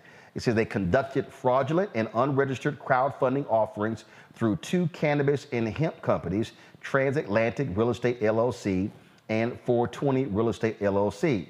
It says the complaints allege that Shumake and Birch, Birch raised $1,020,100 from retail investors through transatlantic real estate, and Shumake and Jackson raised $888,180 through 420 real estate. It says Shumake, Birch, and Jackson allegedly diverted investor funds for personal use rather than using the funds for the purposes disclosed to investors. They also targeted uh, the the funding, the crowdfunding portal, uh, TruCrowd, and its CEO Vincent Petrescu. Uh, and so that was the that was the that was the SEC action uh, that was right there. So let me unpack for you how that even began to happen. So it was around January 2020 uh, when uh, I had uh, reached out to our uh, accounts uh, payables. I said, "Who owes us money?" Well, they owed us money for four months, and I said, "Well, we're not doing any more ads if you still owe us money." And so what then began to happen, I began to ask questions of Robert Shumake as well as Willard Jackson. Again, there were two different entities, Transatlantic as well as 420. Uh, and so began to ask them a series of questions. I did not like the answers. I was getting run around. I was getting from Shumake, oh, well, we can pay you with a new campaign for the old campaign. I was like, hell no, ain't gonna be no new campaigns when you still owe for the old campaign. And so this was going, so this, this was January 2020, and it goes into February, it goes into March, uh, and it goes in, into April. Uh, and so what then began to happen was, uh, and so again, we, you know, we're sitting here watching this whole thing play out, um, uh, watching this and not getting answers. And so when I started getting these, the answers that I was getting, I did not like the answers uh, that I was getting because, frankly, they were not making uh, any sense to me. And so I then began uh, to press them further. I began to ask more questions, uh, to begin to uh, demand demand more answers. And as that continued, well, it kept going and going, and then it just simply wasn't making any sense to me. And so uh, I think we got down to it probably was um, around May or so. yeah, it was it, it, was it was in May where because I was getting text messages from Robert Shumake, and again wasn't making sense. I began to put pieces together. Now here's the whole deal: uh, when you let a journalist start operating as an investigative reporter, then you're gonna have a problem. Uh, and so I would never forget. It was like a Thursday, and I'm sitting here looking at these text messages and, and these emails, and, and I'm like, this stuff is not making any sense. And so I, I then, so what then was a Friday night. I then, they had a company called Bangi, B A N G I. They were sort of this parent company. And on the board of Bangi was Matthew Knowles, who was, uh, of course, uh, Matthew Knowles, Beyonce's father, Hill Harper, Ray J was supposedly uh, an advisor. And so I called them. It was like midnight. It's like they had no idea what the hell was going on uh, talked to Hill, talked to Ray J. Matthew called me the next day. Matthew had invested $100,000 into the company. They couldn't account for the funds. And so that weekend, I'm all of a sudden doing research. So then I find out that Nicole Birch, she owned the company and then takes it over. So I track her down and then begin to call her on the phone. So I'm now sensing, you know what? This stinks. But I gotta be able to put stuff together. So I then begin to send the emails, go to my iPad. And so this is what you see. So I then begin to put together and I begin to email all these different people and who are on here and I began to hit them. So as you see, you see right here, uh, you see, you know, answers, or you see uh, uh Matthew Knowles, you see Hill Harper response, you see me telling Robert Shumake uh, his answer was 100% bullshit. Uh, I said, You text me about the shield, you lean on the alpha shield, now you're hands off. This is foul. And I remember all of this. And so I'm hitting all of them. Now I'm being, now I'm asking questions. Now you see right here, uh, me breaking down. So you see him saying, oh, the people who invest in Transatlantic, they're going to have their money converted to Bangi stock. And then you see this, and then you see him saying Nicole Birch is the owner and CEO who controls Bangi. Uh, she disbanded on the board, blah, blah, blah, blah. And so then you see me ask these questions. Who owns Bangi? Who controls Bangi? Is Nicole Birch the CEO? Robert, what is your former role with the company? Uh, is Neil Parson the chairman CEO? I again ask him about, about these board members. And then he had this other crowd fund, Green Growth. I say, is Nikita McAllister COO of Green Growth? Is she your sister and senior pastor of a church in Rhode Island? I see the Ebony Foundation cancel a cannabis conference for April 27, how they related to Bangi. I start going through all of this and begin to put all of these things together. And then you see me right here and I say, Robert and Willard, I am pissed, not because you owe me $60,000, because you use my platform and viewers to raise money for this crowd fund and clearly aren't answering questions of the folks who have invested. Now I have more questions. I said I went to marijuanastock.org and scrolled to the bottom and saw all of the folks who have been trying to get questions and answered for months about their investment. I just talked to Ray J. He said that you showed him a long list of individuals who gave $200 and, and up to invest. These are folks who are viewers, black folks, hardworking black folks. My retired parents invested $200. Uh, ever since we stopped doing ads for January for non-payment, you've been trying to get me to do a new crowdfunding campaign. And so I'm hitting, uh, again, all these questions. Well, let me tell you what happened. The, and so then what then happens is, so Willard Jackson was, he was one of the owners of Ebony Magazine. Well, then the people owed their debt took over. So Blueprint Capital, Jacob Walthour, they then began to start looking into the transaction. So basically what was happening is they were seeing that money from this crowd fund was being used to pay Ebony bills. Yeah, so I then began to communicate with Jacob. Jacob and his team alerted the SEC. So the SEC launched an investigation. I actually testified before them. My email chain basically led to the SEC investigation, which is why I put the entire email chain together. I was not trusting anything I was hearing from Robert Shumake, uh, Nicole Birch, or Willard Jackson. If y'all have Robert and Willard's photos, put them up. Uh, and so I've never met Nicole Birch, uh, but uh, I've talked to her numerous times on the phone. This is the video. Come on, go, come on, guys. Uh, this here is a video of Robert Shumake, uh, who's out of Detroit uh, and has been involved in all kind of other different stuff as well. And I've sent, and I've had other people who have been, who have emailed us wanting information on the investment. I have emailed Robert, Willard, and Nicole demanding that they give these people answers uh, to uh, to exactly uh, what is uh, to, to, actually uh, what is uh, going on.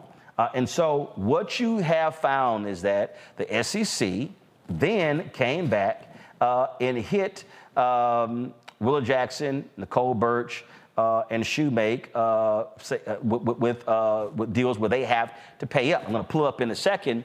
Now, Shumake is still fighting it. Nicole Birch and Willa Jackson, don't, don't, don't go there yet. Nicole Birch and Willard, Willard Jackson uh, agreed uh, to pay a significant amount of money. now, one of our viewers, who I've been corresponding with over the last couple of years about this, has launched a class action lawsuit. They join us right now. Uh, and so Jeff Carter is the founder and CEO of Accounts, Receivables, and Revenue Cycle Consulting LLC. He joins us out of California with his attorney, uh, Tony Bell. Uh, Jeff, glad to have you and Tony here. And uh, the, the thing here is this constant run around, run around, run around from all of these, from, from Robert Shumake, uh, from Willard, from Nicole. And the reality is the SEC says they were engaged in fraudulent activity it, it was crazy. First of all, thanks for doing this because I know a lot of us that were looking at this as, as a legitimate way to get to a space where we could start generating that generational wealth uh, were more than disappointed. And the fact that it was done on a reputable show like yours just made it even worse because he knew that there were so many of us that depend on you for our news to get our stories out he comes in and tries to use you as some type of patsy to, to, to steal our money. Um, when I first started sniffing around, things didn't make sense.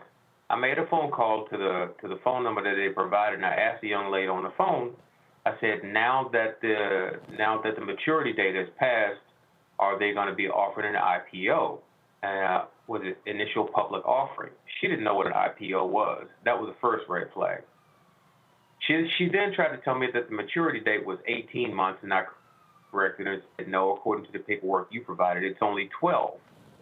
She said, well, we're going to have somebody give you a call. I waited a day, waited two days, nothing happens. So I start sending emails, and that's when I first reached out to you, Roland, about asking, had you heard of anybody else having these issues? And you you let me know that there were there were a couple people and things just weren't weren't feeling right. And at the time, with so many things that were going on, I didn't have uh, a lot of time to dedicate to it. I was in law schools, running a company, taking care of the family and things like that. But it always stayed in my mind, and we started doing more and more research. Took My name is Ariel. I moved to the US at 19. I spoke no English and I struggled finding job opportunities. Everything I have, I owe to the Adult Literacy Center and getting my high school diploma at age 22. It was an honor helping you achieve your greatness. Now you're helping others achieve theirs. It inspires me. When you graduate, they graduate. Find free and supportive adult education centers near you at finishyourdiploma.org. Brought to you by Dollar General Literacy Foundation and the Ad Council. The information you and I discussed. Well, you've seen what the SEC has done with it.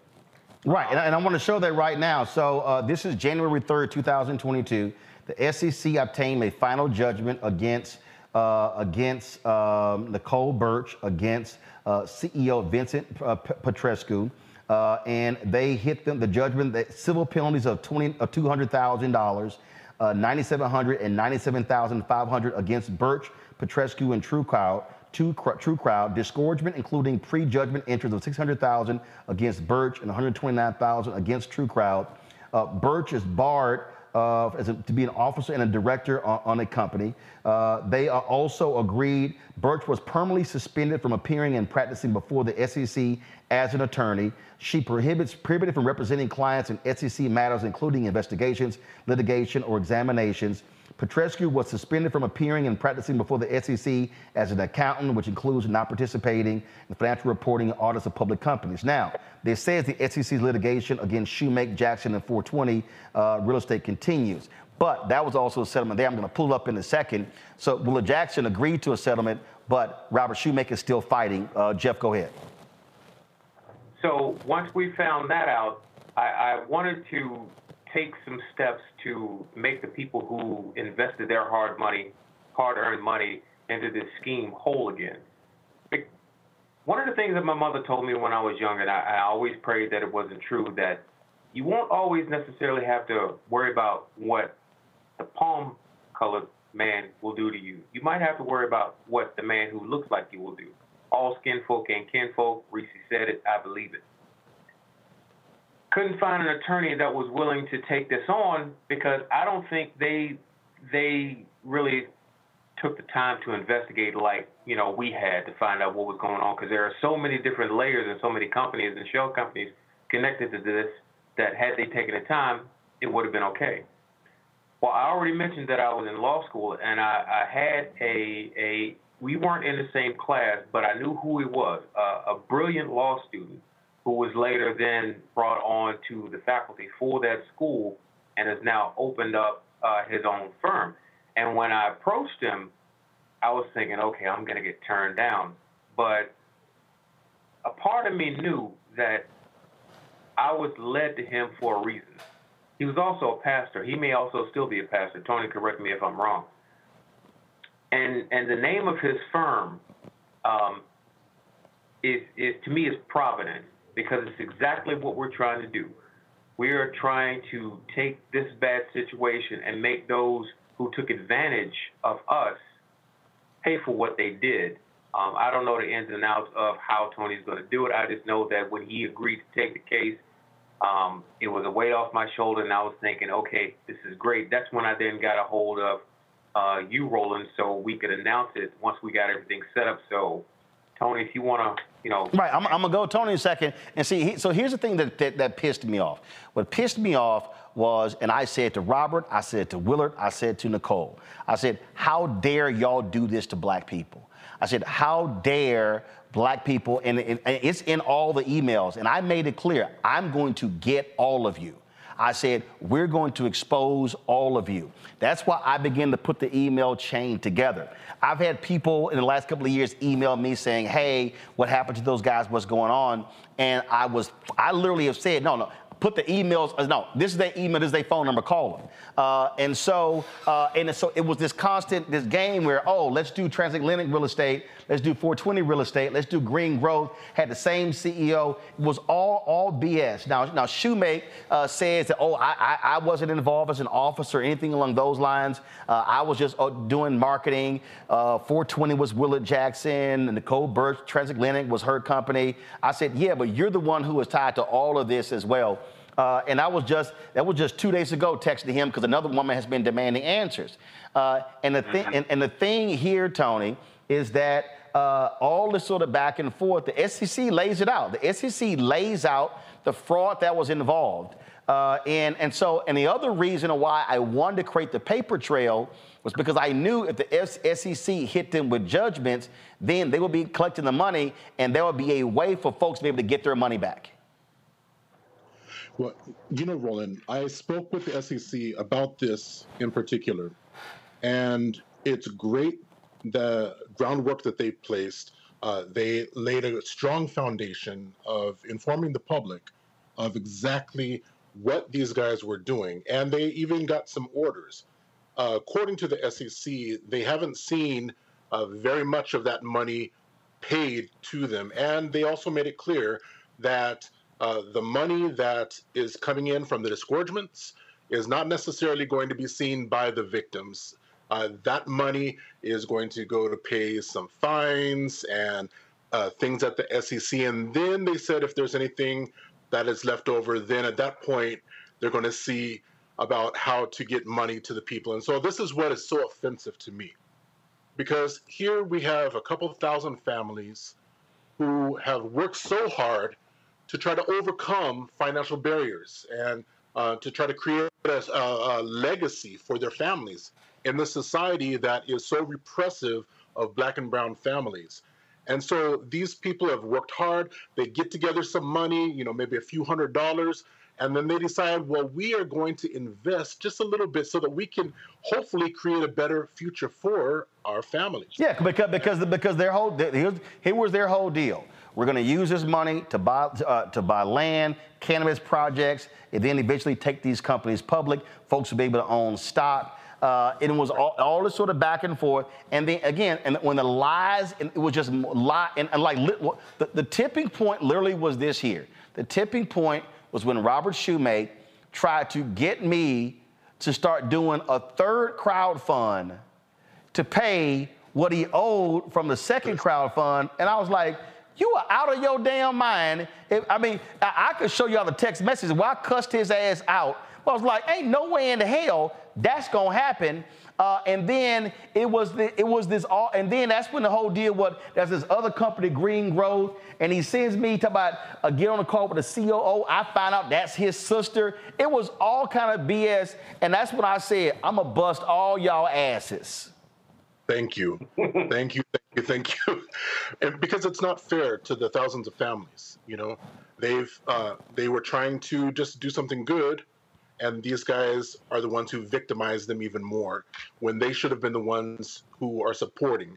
So that's exactly why we're starting this class action. Uh, one, because a lot of the disgorgements from the SEC, if they even receive that money, is not going to be seen by these families and uh, it's only fair that these families get uh, uh, re- recompensed for the damages that they've experienced. So, if there's somebody out there who's watching and listening, and they were part of this, uh, how do they? They want to be a part of this class action lawsuit. What must they do? Yes, we encourage you to call 888 680 8322 or they can go to www.420relawsuit.com. Again, it's 888 680 8322 or www.420relawsuit.com.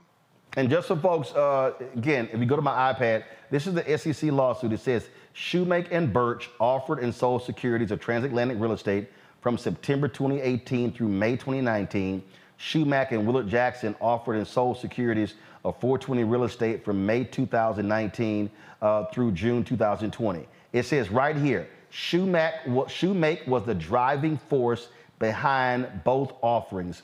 but he kept his participation secret in order to hide a past criminal conviction arising from a mortgage fraud scheme.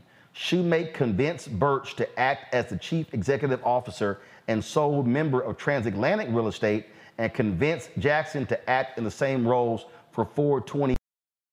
Uh, and so, uh, and so it lays out here uh, how they did it. Uh, and it says they diverted hundreds of thousands of dollars from the offerings proceeds for their personal benefit. None of the money raised in either offering was used to acquire or improve to improve cannabis real estate. Uh, none of the investors in either crowdfunding offering has received any return on their investment, and few investors have recovered any of the funds uh, that they invested. And so uh, I made I made it clear. And so for, for folks to understand, uh, again, this was a, this was all a buildup. It was it was going for the SEC, testifying, putting all this stuff together. Uh, but I, I knew when they kept lying to me in early 2021, uh, and when I began to put that email chain together, and what was fascinating, all these fools were actually answering. And so I start linking the paymaster. I literally went through all of the board members and started adding their emails. And if, like if y'all, if, I'm telling you, if y'all see this here, it was hilarious uh, as I was just going through. And I'm talking about this was an entire weekend. They pissed me off so much. I was hitting them the entire weekend, uh, and even to the point of who the paymaster was, and then he responded. Then that was a guy who, who Shumake claimed did did an audit of their books, and the guy was like, "No, I wouldn't even accept their packages." Uh, this thing went on and on and on, just laid it out. Uh, in, in, in, like like you, you, you, might see in here, folks. Um, you might see uh, in here uh, where go go to my iPad where I sat here and said uh, Parsons. I searched Parsons' name on Twitter. Came across one of your shareholders. She goes by the name of uh, uh, Magika Alpha. She's been asking a number of questions. Documented from October 19th, 2019. Listen to Nicole Burgess, the CEO of Bangi. I said then that was an investor call on February 6, 2020. Parsons mentioned a $15 million offering needs to be approved by the SEC. Listed all this sort of stuff. Well, we now know Nicole Birch who I talked to directly, who was like, Roland, these people are going to get their money back. Nicole, you lied. Nicole Birch, you're a liar. Now, here's the deal I can't show her face because I've never met her. And so I don't know if the photo that we have of Nicole Birch, B I R C H, is correct, but I made it perfectly clear I was to out her trifling ass. Uh, show the video again of Robert Shumake. And yes, Robert Shumake is an alpha. He can absolutely go to hell too. And so I said I'm to call him out as well uh, and put him out there. Show the photo of Willard Jackson. Uh, pull up Willard's photo. Willard, of course, Willard, Willard of course, uh, Willard, of course, ran Ebony magazine, uh, and um, uh, I, we dealt with Willard uh, again. And like I said, Matthew Knowles was on the board. they took hundred thousand dollars of Matthew Knowles' money, and Matthew Knowles never never got that money back. Uh, and so uh, this is uh, this here uh, is Willard Jackson. Uh, and so uh, I've made it clear. I've made it clear to all of them that I was going to do this story, and they were like, "Oh, they've been trying. Oh man, you know, don't go there yet." No, the reality is y'all screwed black people. And again, Birch and Willard Jackson have settled. Shumake is still fighting. claims that all charges were dismissed. Jeff, you say that's not true.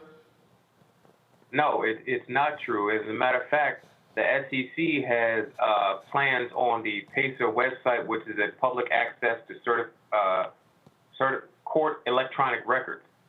Um, they show it, and, and, Roland, if you have it, I I, uh, I sent it to you in a text that they have future dates set up for appearances. They have a they already have a date scheduled for the trial in 2025.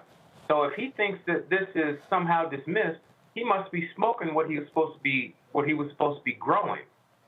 And he not only messed with your company, uh, what was it, the 420 real estate lady in Colorado.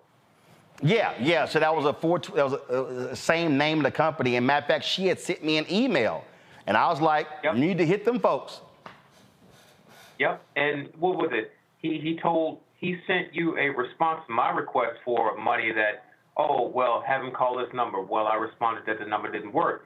Then he says, provide his banking information and I'll give him a refund. I'm thinking, you, you, you must, you must really be smoking that really good kush Because if you think I'm giving you my bank account information, you're the damn fool. You done already ripped me off, several thousand other brothers and sisters off who are just trying to, you know, get into get into a space where we can generate some generational wealth. And you want me to do this? No. Enough was enough. Tony was good enough to come in and say, um, um, I want to come on board. I think this is a good cause. I think we can help a whole lot of people and make these people actually pay. Now, Shumake also has another lawsuit out there. The viewers may have seen that, that flag he was flying a few moments ago, something about a church. he's, he's been sued by the city of Detroit. They locked his church. Um, his sacraments are um, psychedelic mushrooms. Uh, yeah, he's now calling himself a shamu. Yeah, yeah, he, he's he's a supposedly a shaman now, and his name is was it J- J- Jaffa Jaffa uh, Samuel Jaffa or something like that. Look, I don't know what type of child. Yeah, Shaman Bobby Shoe. yeah, okay. And he's actually following me on Instagram. Mm, you're not gonna get a follow back. he needs to go back. We need to go back to old school. He he he needs his ass whooped. I mean, with a racetrack, with an ironing cord, something, because this boy is just completely out of pocket. And I do believe that the way Tony's going to be taking this, that there will be some recompense for people who were actually harmed. This won't be one of those things where you know you sign up for it and you're forgotten. That's not going to happen. We've been tracking this thing since, like Roland said, 2019. We're not going to stop until this comes to a resolution that everybody can live with. All right, Tony. Again, if folks want to uh, want to be a part of the class action lawsuit, what do they call? 888-680-8322. So 888-680-8322. All right, gentlemen, we appreciate it, uh, and uh, keep us abreast of the class action lawsuit. Thank you so much, Roland. Appreciate it. I'll be good. Thanks. All right, folks. I'll be right back on Roland Martin Unfiltered on the Black Star Network.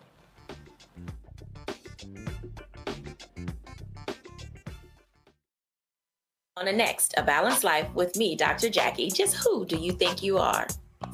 And maybe more importantly, who is it that you think you're? My name is Ariel. I moved to the US at 19. I spoke no English and I struggled finding job opportunities. Everything I have, I owe to the Adult Literacy Center and getting my high school diploma at age 22. It was an honor helping you achieve your greatness. Now you're helping others achieve theirs. It inspires me. When you graduate, they graduate. Find free and supportive adult education centers near you at finishyourdiploma.org. Brought to you by Dollar General Literacy Foundation and the Ad Council.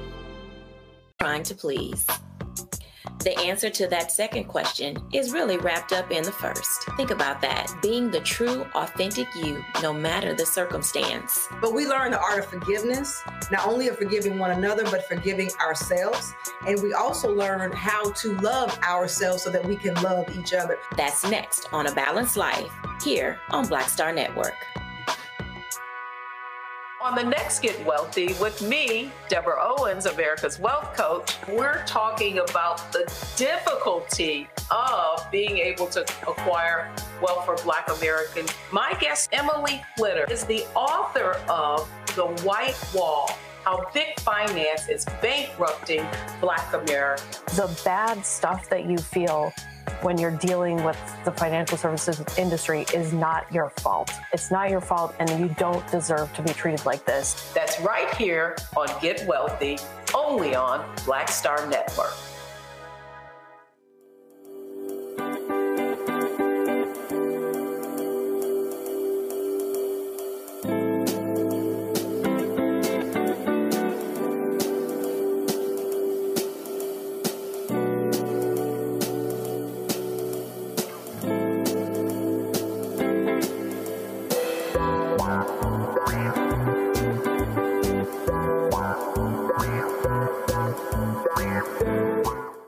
Business or career with Grow with Google's wide range of online courses, digital training, and tools.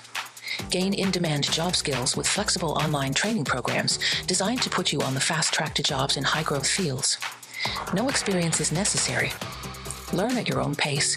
Complete the online certificate program on your own terms. stand out to employers, get on a path to in demand jobs, and connect with top employers who are currently hiring. Take one professional career certificate program or all six. Earn a Google Career Certificate to prepare for a job in a high growth field like data analytics, project management, UX design, cybersecurity, and more. All professional career certificate programs must be completed by December 31st, 2024. Scan the QR code to complete the application. There are 1,000 scholarships available. Grow with Google and J. Hood and Associates. Be job ready and qualify for in demand jobs.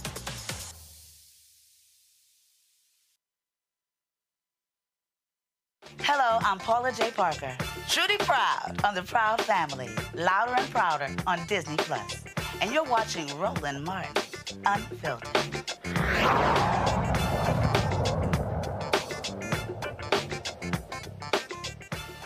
Before I go to Mustafa and Randy, go to my iPad. This here, y'all, uh, this is the SEC obtaining a final judgment uh, against uh, Willard Jackson and 420 Real Estate. You see here, it says without it, you said uh, they filed this against Shumake in Jackson. Uh, it alleged that they raised $888,180 from retail investors through 420 Real Estate. Shumake, with assistance from Jackson, hid his involvement in the offering. Uh, they accused them of diverting investor funds.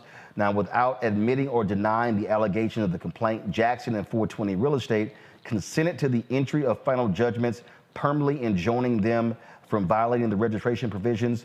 Uh, uh, Jackson agreed to a civil penalty of $360,000, disgorgement, including prejudgment interest of 306,913, uh, and 427, 477,000 against 420 Real Estate uh, as well as uh, them. So they obtained, it says the SEC previously obtained final judgments against defendants TruCrowd, Vincent Petrescu, and Nicole Birch. The SEC litigation continues against Robert Shumake. See, th- this is, uh, this is, and again, just so y'all know, and, uh, and I made it clear to them, I was going to show y'all, okay? This is Willard Jackson. I know Willard from Houston. He used to, he was with the company when they ran Ebony Magazine. Uh, and Willard needs to do right by black people uh, because they screwed over black people when it came to this money. Show Robert Shumake. Robert I told you directly, even as of two days ago, y'all need to do right by black people and stop playing games with black people. Uh, and y'all need to sit here and uh, pay them the money that y'all actually, uh, uh you know, how y'all abuse black people. And that's what really pisses me the most off here, uh, Mustafa. Uh, these were black people who they were targeting, and these are black people who did it, and shame on them. Yeah, no, I'm right there with you. I mean, we know how difficult it is in our communities to be able to build wealth, build generational wealth, to have our own, you know, defrauding uh, folks inside of our community is just unacceptable. And, you know, I hope that the full letter of the law plays out. Well, I hope that everybody who invested gets their money back. And I hope that this also doesn't put a bad taste in people's mouth uh, about making investments. Um, you know, we have to do our due diligence to the best of our ability um, when researching companies or, you know, future opportunities. But, you know, we just also got to do a better job of loving each other. We should never, ever, you know, do anything to hurt black people.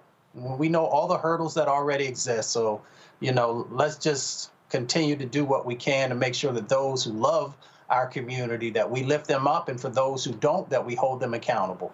You know, and, and I, Randy, I sat here and I talked to Nicole Birch numerous times, and she kept saying how, oh, she's going to make sure people get their money back or whatever. And she kept putting the blame on him. I'm like, yeah, but your name on all these documents. Your name is on here. And the SEC says that you use money for personal gain. So my whole deal is I don't want to hear shit from Nicole Birch, from Robert Shumake, from Willard Jackson, you screw black people, you should be paying them back. And what you did is you leave a sour taste because, yeah, it's already hard. We talk about it's hard trusting black folks and doing business with the black folks. And again, for us, when, when advertisers come to us, people who have products and things along those lines, you want to be able to trust that. I, you know, again, you know, we don't have any control over any product. So even if somebody has a takes takes an ad out, look, that's a company I bought that black owned, but I bought some shoes from. I love the shoes. Look, I've been waiting for three pairs since October. They've damn near gone belly up. It's out of Canada. I've been emailing some other people who've done stories on them. And so, unfortunately, these things happen. But again, what pisses me off with Nicole Birch, Robert Shoemaker, Willa Jackson, they did it to black people. Right. Well, I first have to say, you know, there's a, a, a revered Negro uh, proverb that says, "You don't mess with the wrong one." and they messed with the wrong one, Roland, when they had when they dealt with you and tried to get over you. So I'm very thankful that you are, you know, watching this and bringing it to light because you know, I can't, I'm with you. I'm absolutely disgusted at anybody who would take advantage of Black people, particularly as we try to build generational wealth and take risk that we're oftentimes not comfortable with taking. We already, you know, live in a situation where we don't trust many around us. We really need to trust our own. So it, it I, I am, I am glad it sounds like they're going to get their due, that due justice is going to come through. And I really appreciate that you cared enough to bring this to light to everybody, and you cared enough to keep going on and, and pursuing what was happening. So, you know, bravo to that. Uh, we're gonna call you Roland Matlock. Oh, I, I, I was. Let me tell. I'm telling you, when, when, when they kept when, when Robert kept lying and they kept lying, I was like, hold up. I'm like, some, I, I, I'm telling you, I can. I'll never forget. It was like a Thursday and Friday night, and I was like, you know what? Y'all really pissing me off, and I'm tired of this lying. And so, and so I grabbed my laptop. I grabbed my laptop and I started, and I'm telling you, I shoot, when they talk about go down a rabbit hole, oh, I went down a rabbit hole and I was pulling everybody up. And I started adding folks to the emails, and I knew, I'm telling you, I knew as I was doing it, I knew, and I said it. I said, you know what? I think this is fraud. And I said, and the only way to deal with fraud is I gotta create a paper trail. And so that's why I started. So that whole email chain and I'm telling you, in fact, one of my lawyers, when we testified for the SEC, we were preparing. He said, he used to work for the SEC. He said, shit, I wish you were one of my investigators. He said, when I saw that email chain, he, he was like, damn, you went after everybody. Because I wanted everybody on record. And the crazy thing is, they were all talking. So the SEC was able to use their actual words against them to get this judgment. So, uh, yeah, and, and I ain't done. I, I'm, and I'm gonna keep pressing, and I'm telling you right now, don't let me cross any of these people publicly. I'm just letting y'all know right now, if y'all don't like curse words, go ahead keep moving, cause I'm gonna cuss them smooth the hell out, all three of them. All three. I'm just letting you, I'm just letting them know right. Don't, if they see me, just go to the other side of the room, cross the street, but don't even come say hi, because I'm telling you, it ain't gonna go well. Yeah, do us a favor and film it. I don't, I don't, hey, I don't know we can film that thing, but they they, they they gonna get they they gonna get lit, and I'm just not I'm just not playing this game with them. And and like I say, and Willer's like, well, I ain't know that was Rob. Now now, damn all that. I saw I, I, I pulled the documents of the paymaster and how funds were going in and out of the account. I pulled those documents. They had the wrong one. You can't lie to me. You can't lie to me. I don't want to hear it. So they busted. So uh, what we're going to do is we're going to uh, actually uh, create. Um, uh, a graphic, and we'll uh, do that. So any will remind folks if they want to participate in the class action lawsuit, what phone number to call. Um, I had other stuff I wanted to get to. Um, I can't get. I was going to talk about that ignorant as uh, Elise Stefanik uh, calling January 6 folks hostages. I had to get that another day, uh, so uh, we are out of time. But uh, Randy Mustafa, I so appreciate it. Thank you so very much. Thank you. Folks, uh, that is it for us. Don't forget us. You want to support us in what we do. Um, look, we out here trying to do what's right for our people, uh, covering the stories that matter. Um, but if you do, if you out here screwing black people and you're talking down on black people and doing wrong, we, we gonna we gonna bust you out. I got another story that I'm working on uh, about a lawyer who's getting a lot of money off of a settlement, uh, but has some foul stuff to say to, about black folks on the podcast. So I'll let you know when I roll out with that story. Uh, but uh, trust me, that's we're working on that as we speak. Uh, and so, um, so be sure to check us out. All right, folks, uh, you want to join our Bring the Funk fan club? Send your check and money. Go to the PO Box 57196, Washington, D.C. 20037-0196. Cash App is dollar sign RM Unfiltered. PayPal or Martin Unfiltered. Venmo is RM Unfiltered. Zelle, Roland at RolandSMartin.com. Roland at RolandMartinUnfiltered.com. You also, of course, can download the Black Star Network app, Apple phone, Android phone, Apple TV, Android TV, Roku, Amazon Fire TV, Xbox One, Samsung Smart TV. Uh, and be sure to, of course, watch our 24 hour streaming channel on Plex TV, uh, on Amazon Freevee, uh, on Prime Video. You can also um, watch us on Amazon News. Go to Amazon Fire and, and, check it out. All right, folks. I'll see you tomorrow, right here on Roland Martin Unfiltered. Holla! Black Star Network is here. Oh, no punch! I'm real um, revolutionary right now. Uh, thank you for being the voice of Black America. All the momentum we have now we have to keep this going. The video looks phenomenal. See, this difference between Black Star Network and black owned media and something like CNN. You can't be black owned media and be scared. It's time to be smart. Bring your eyeballs home. You dig?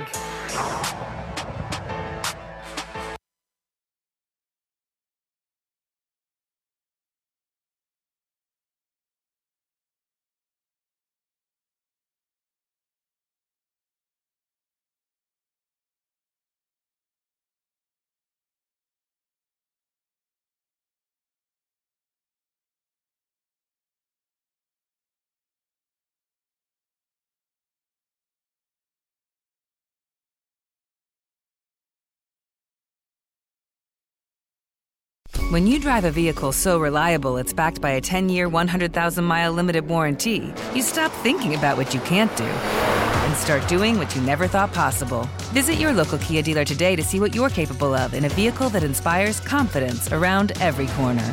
Kia, movement that inspires. Call 800 333 4KIA for details. Always drive safely. Limited inventory available. Warranties include 10 year 100,000 mile powertrain and 5 year 60,000 mile basic. Warranties are limited. See retailer for details. Snakes, zombies, sharks, heights, speaking in public. The list of fears is endless. But while you're clutching your blanket in the dark, wondering if that sound in the hall was actually a footstep, the real danger is in your hand when you're behind the wheel. And while you might think a great white shark is scary, what's really terrifying and even deadly is distracted driving. Eyes forward, don't drive distracted. Brought to you by NHTSA and the Ad Council.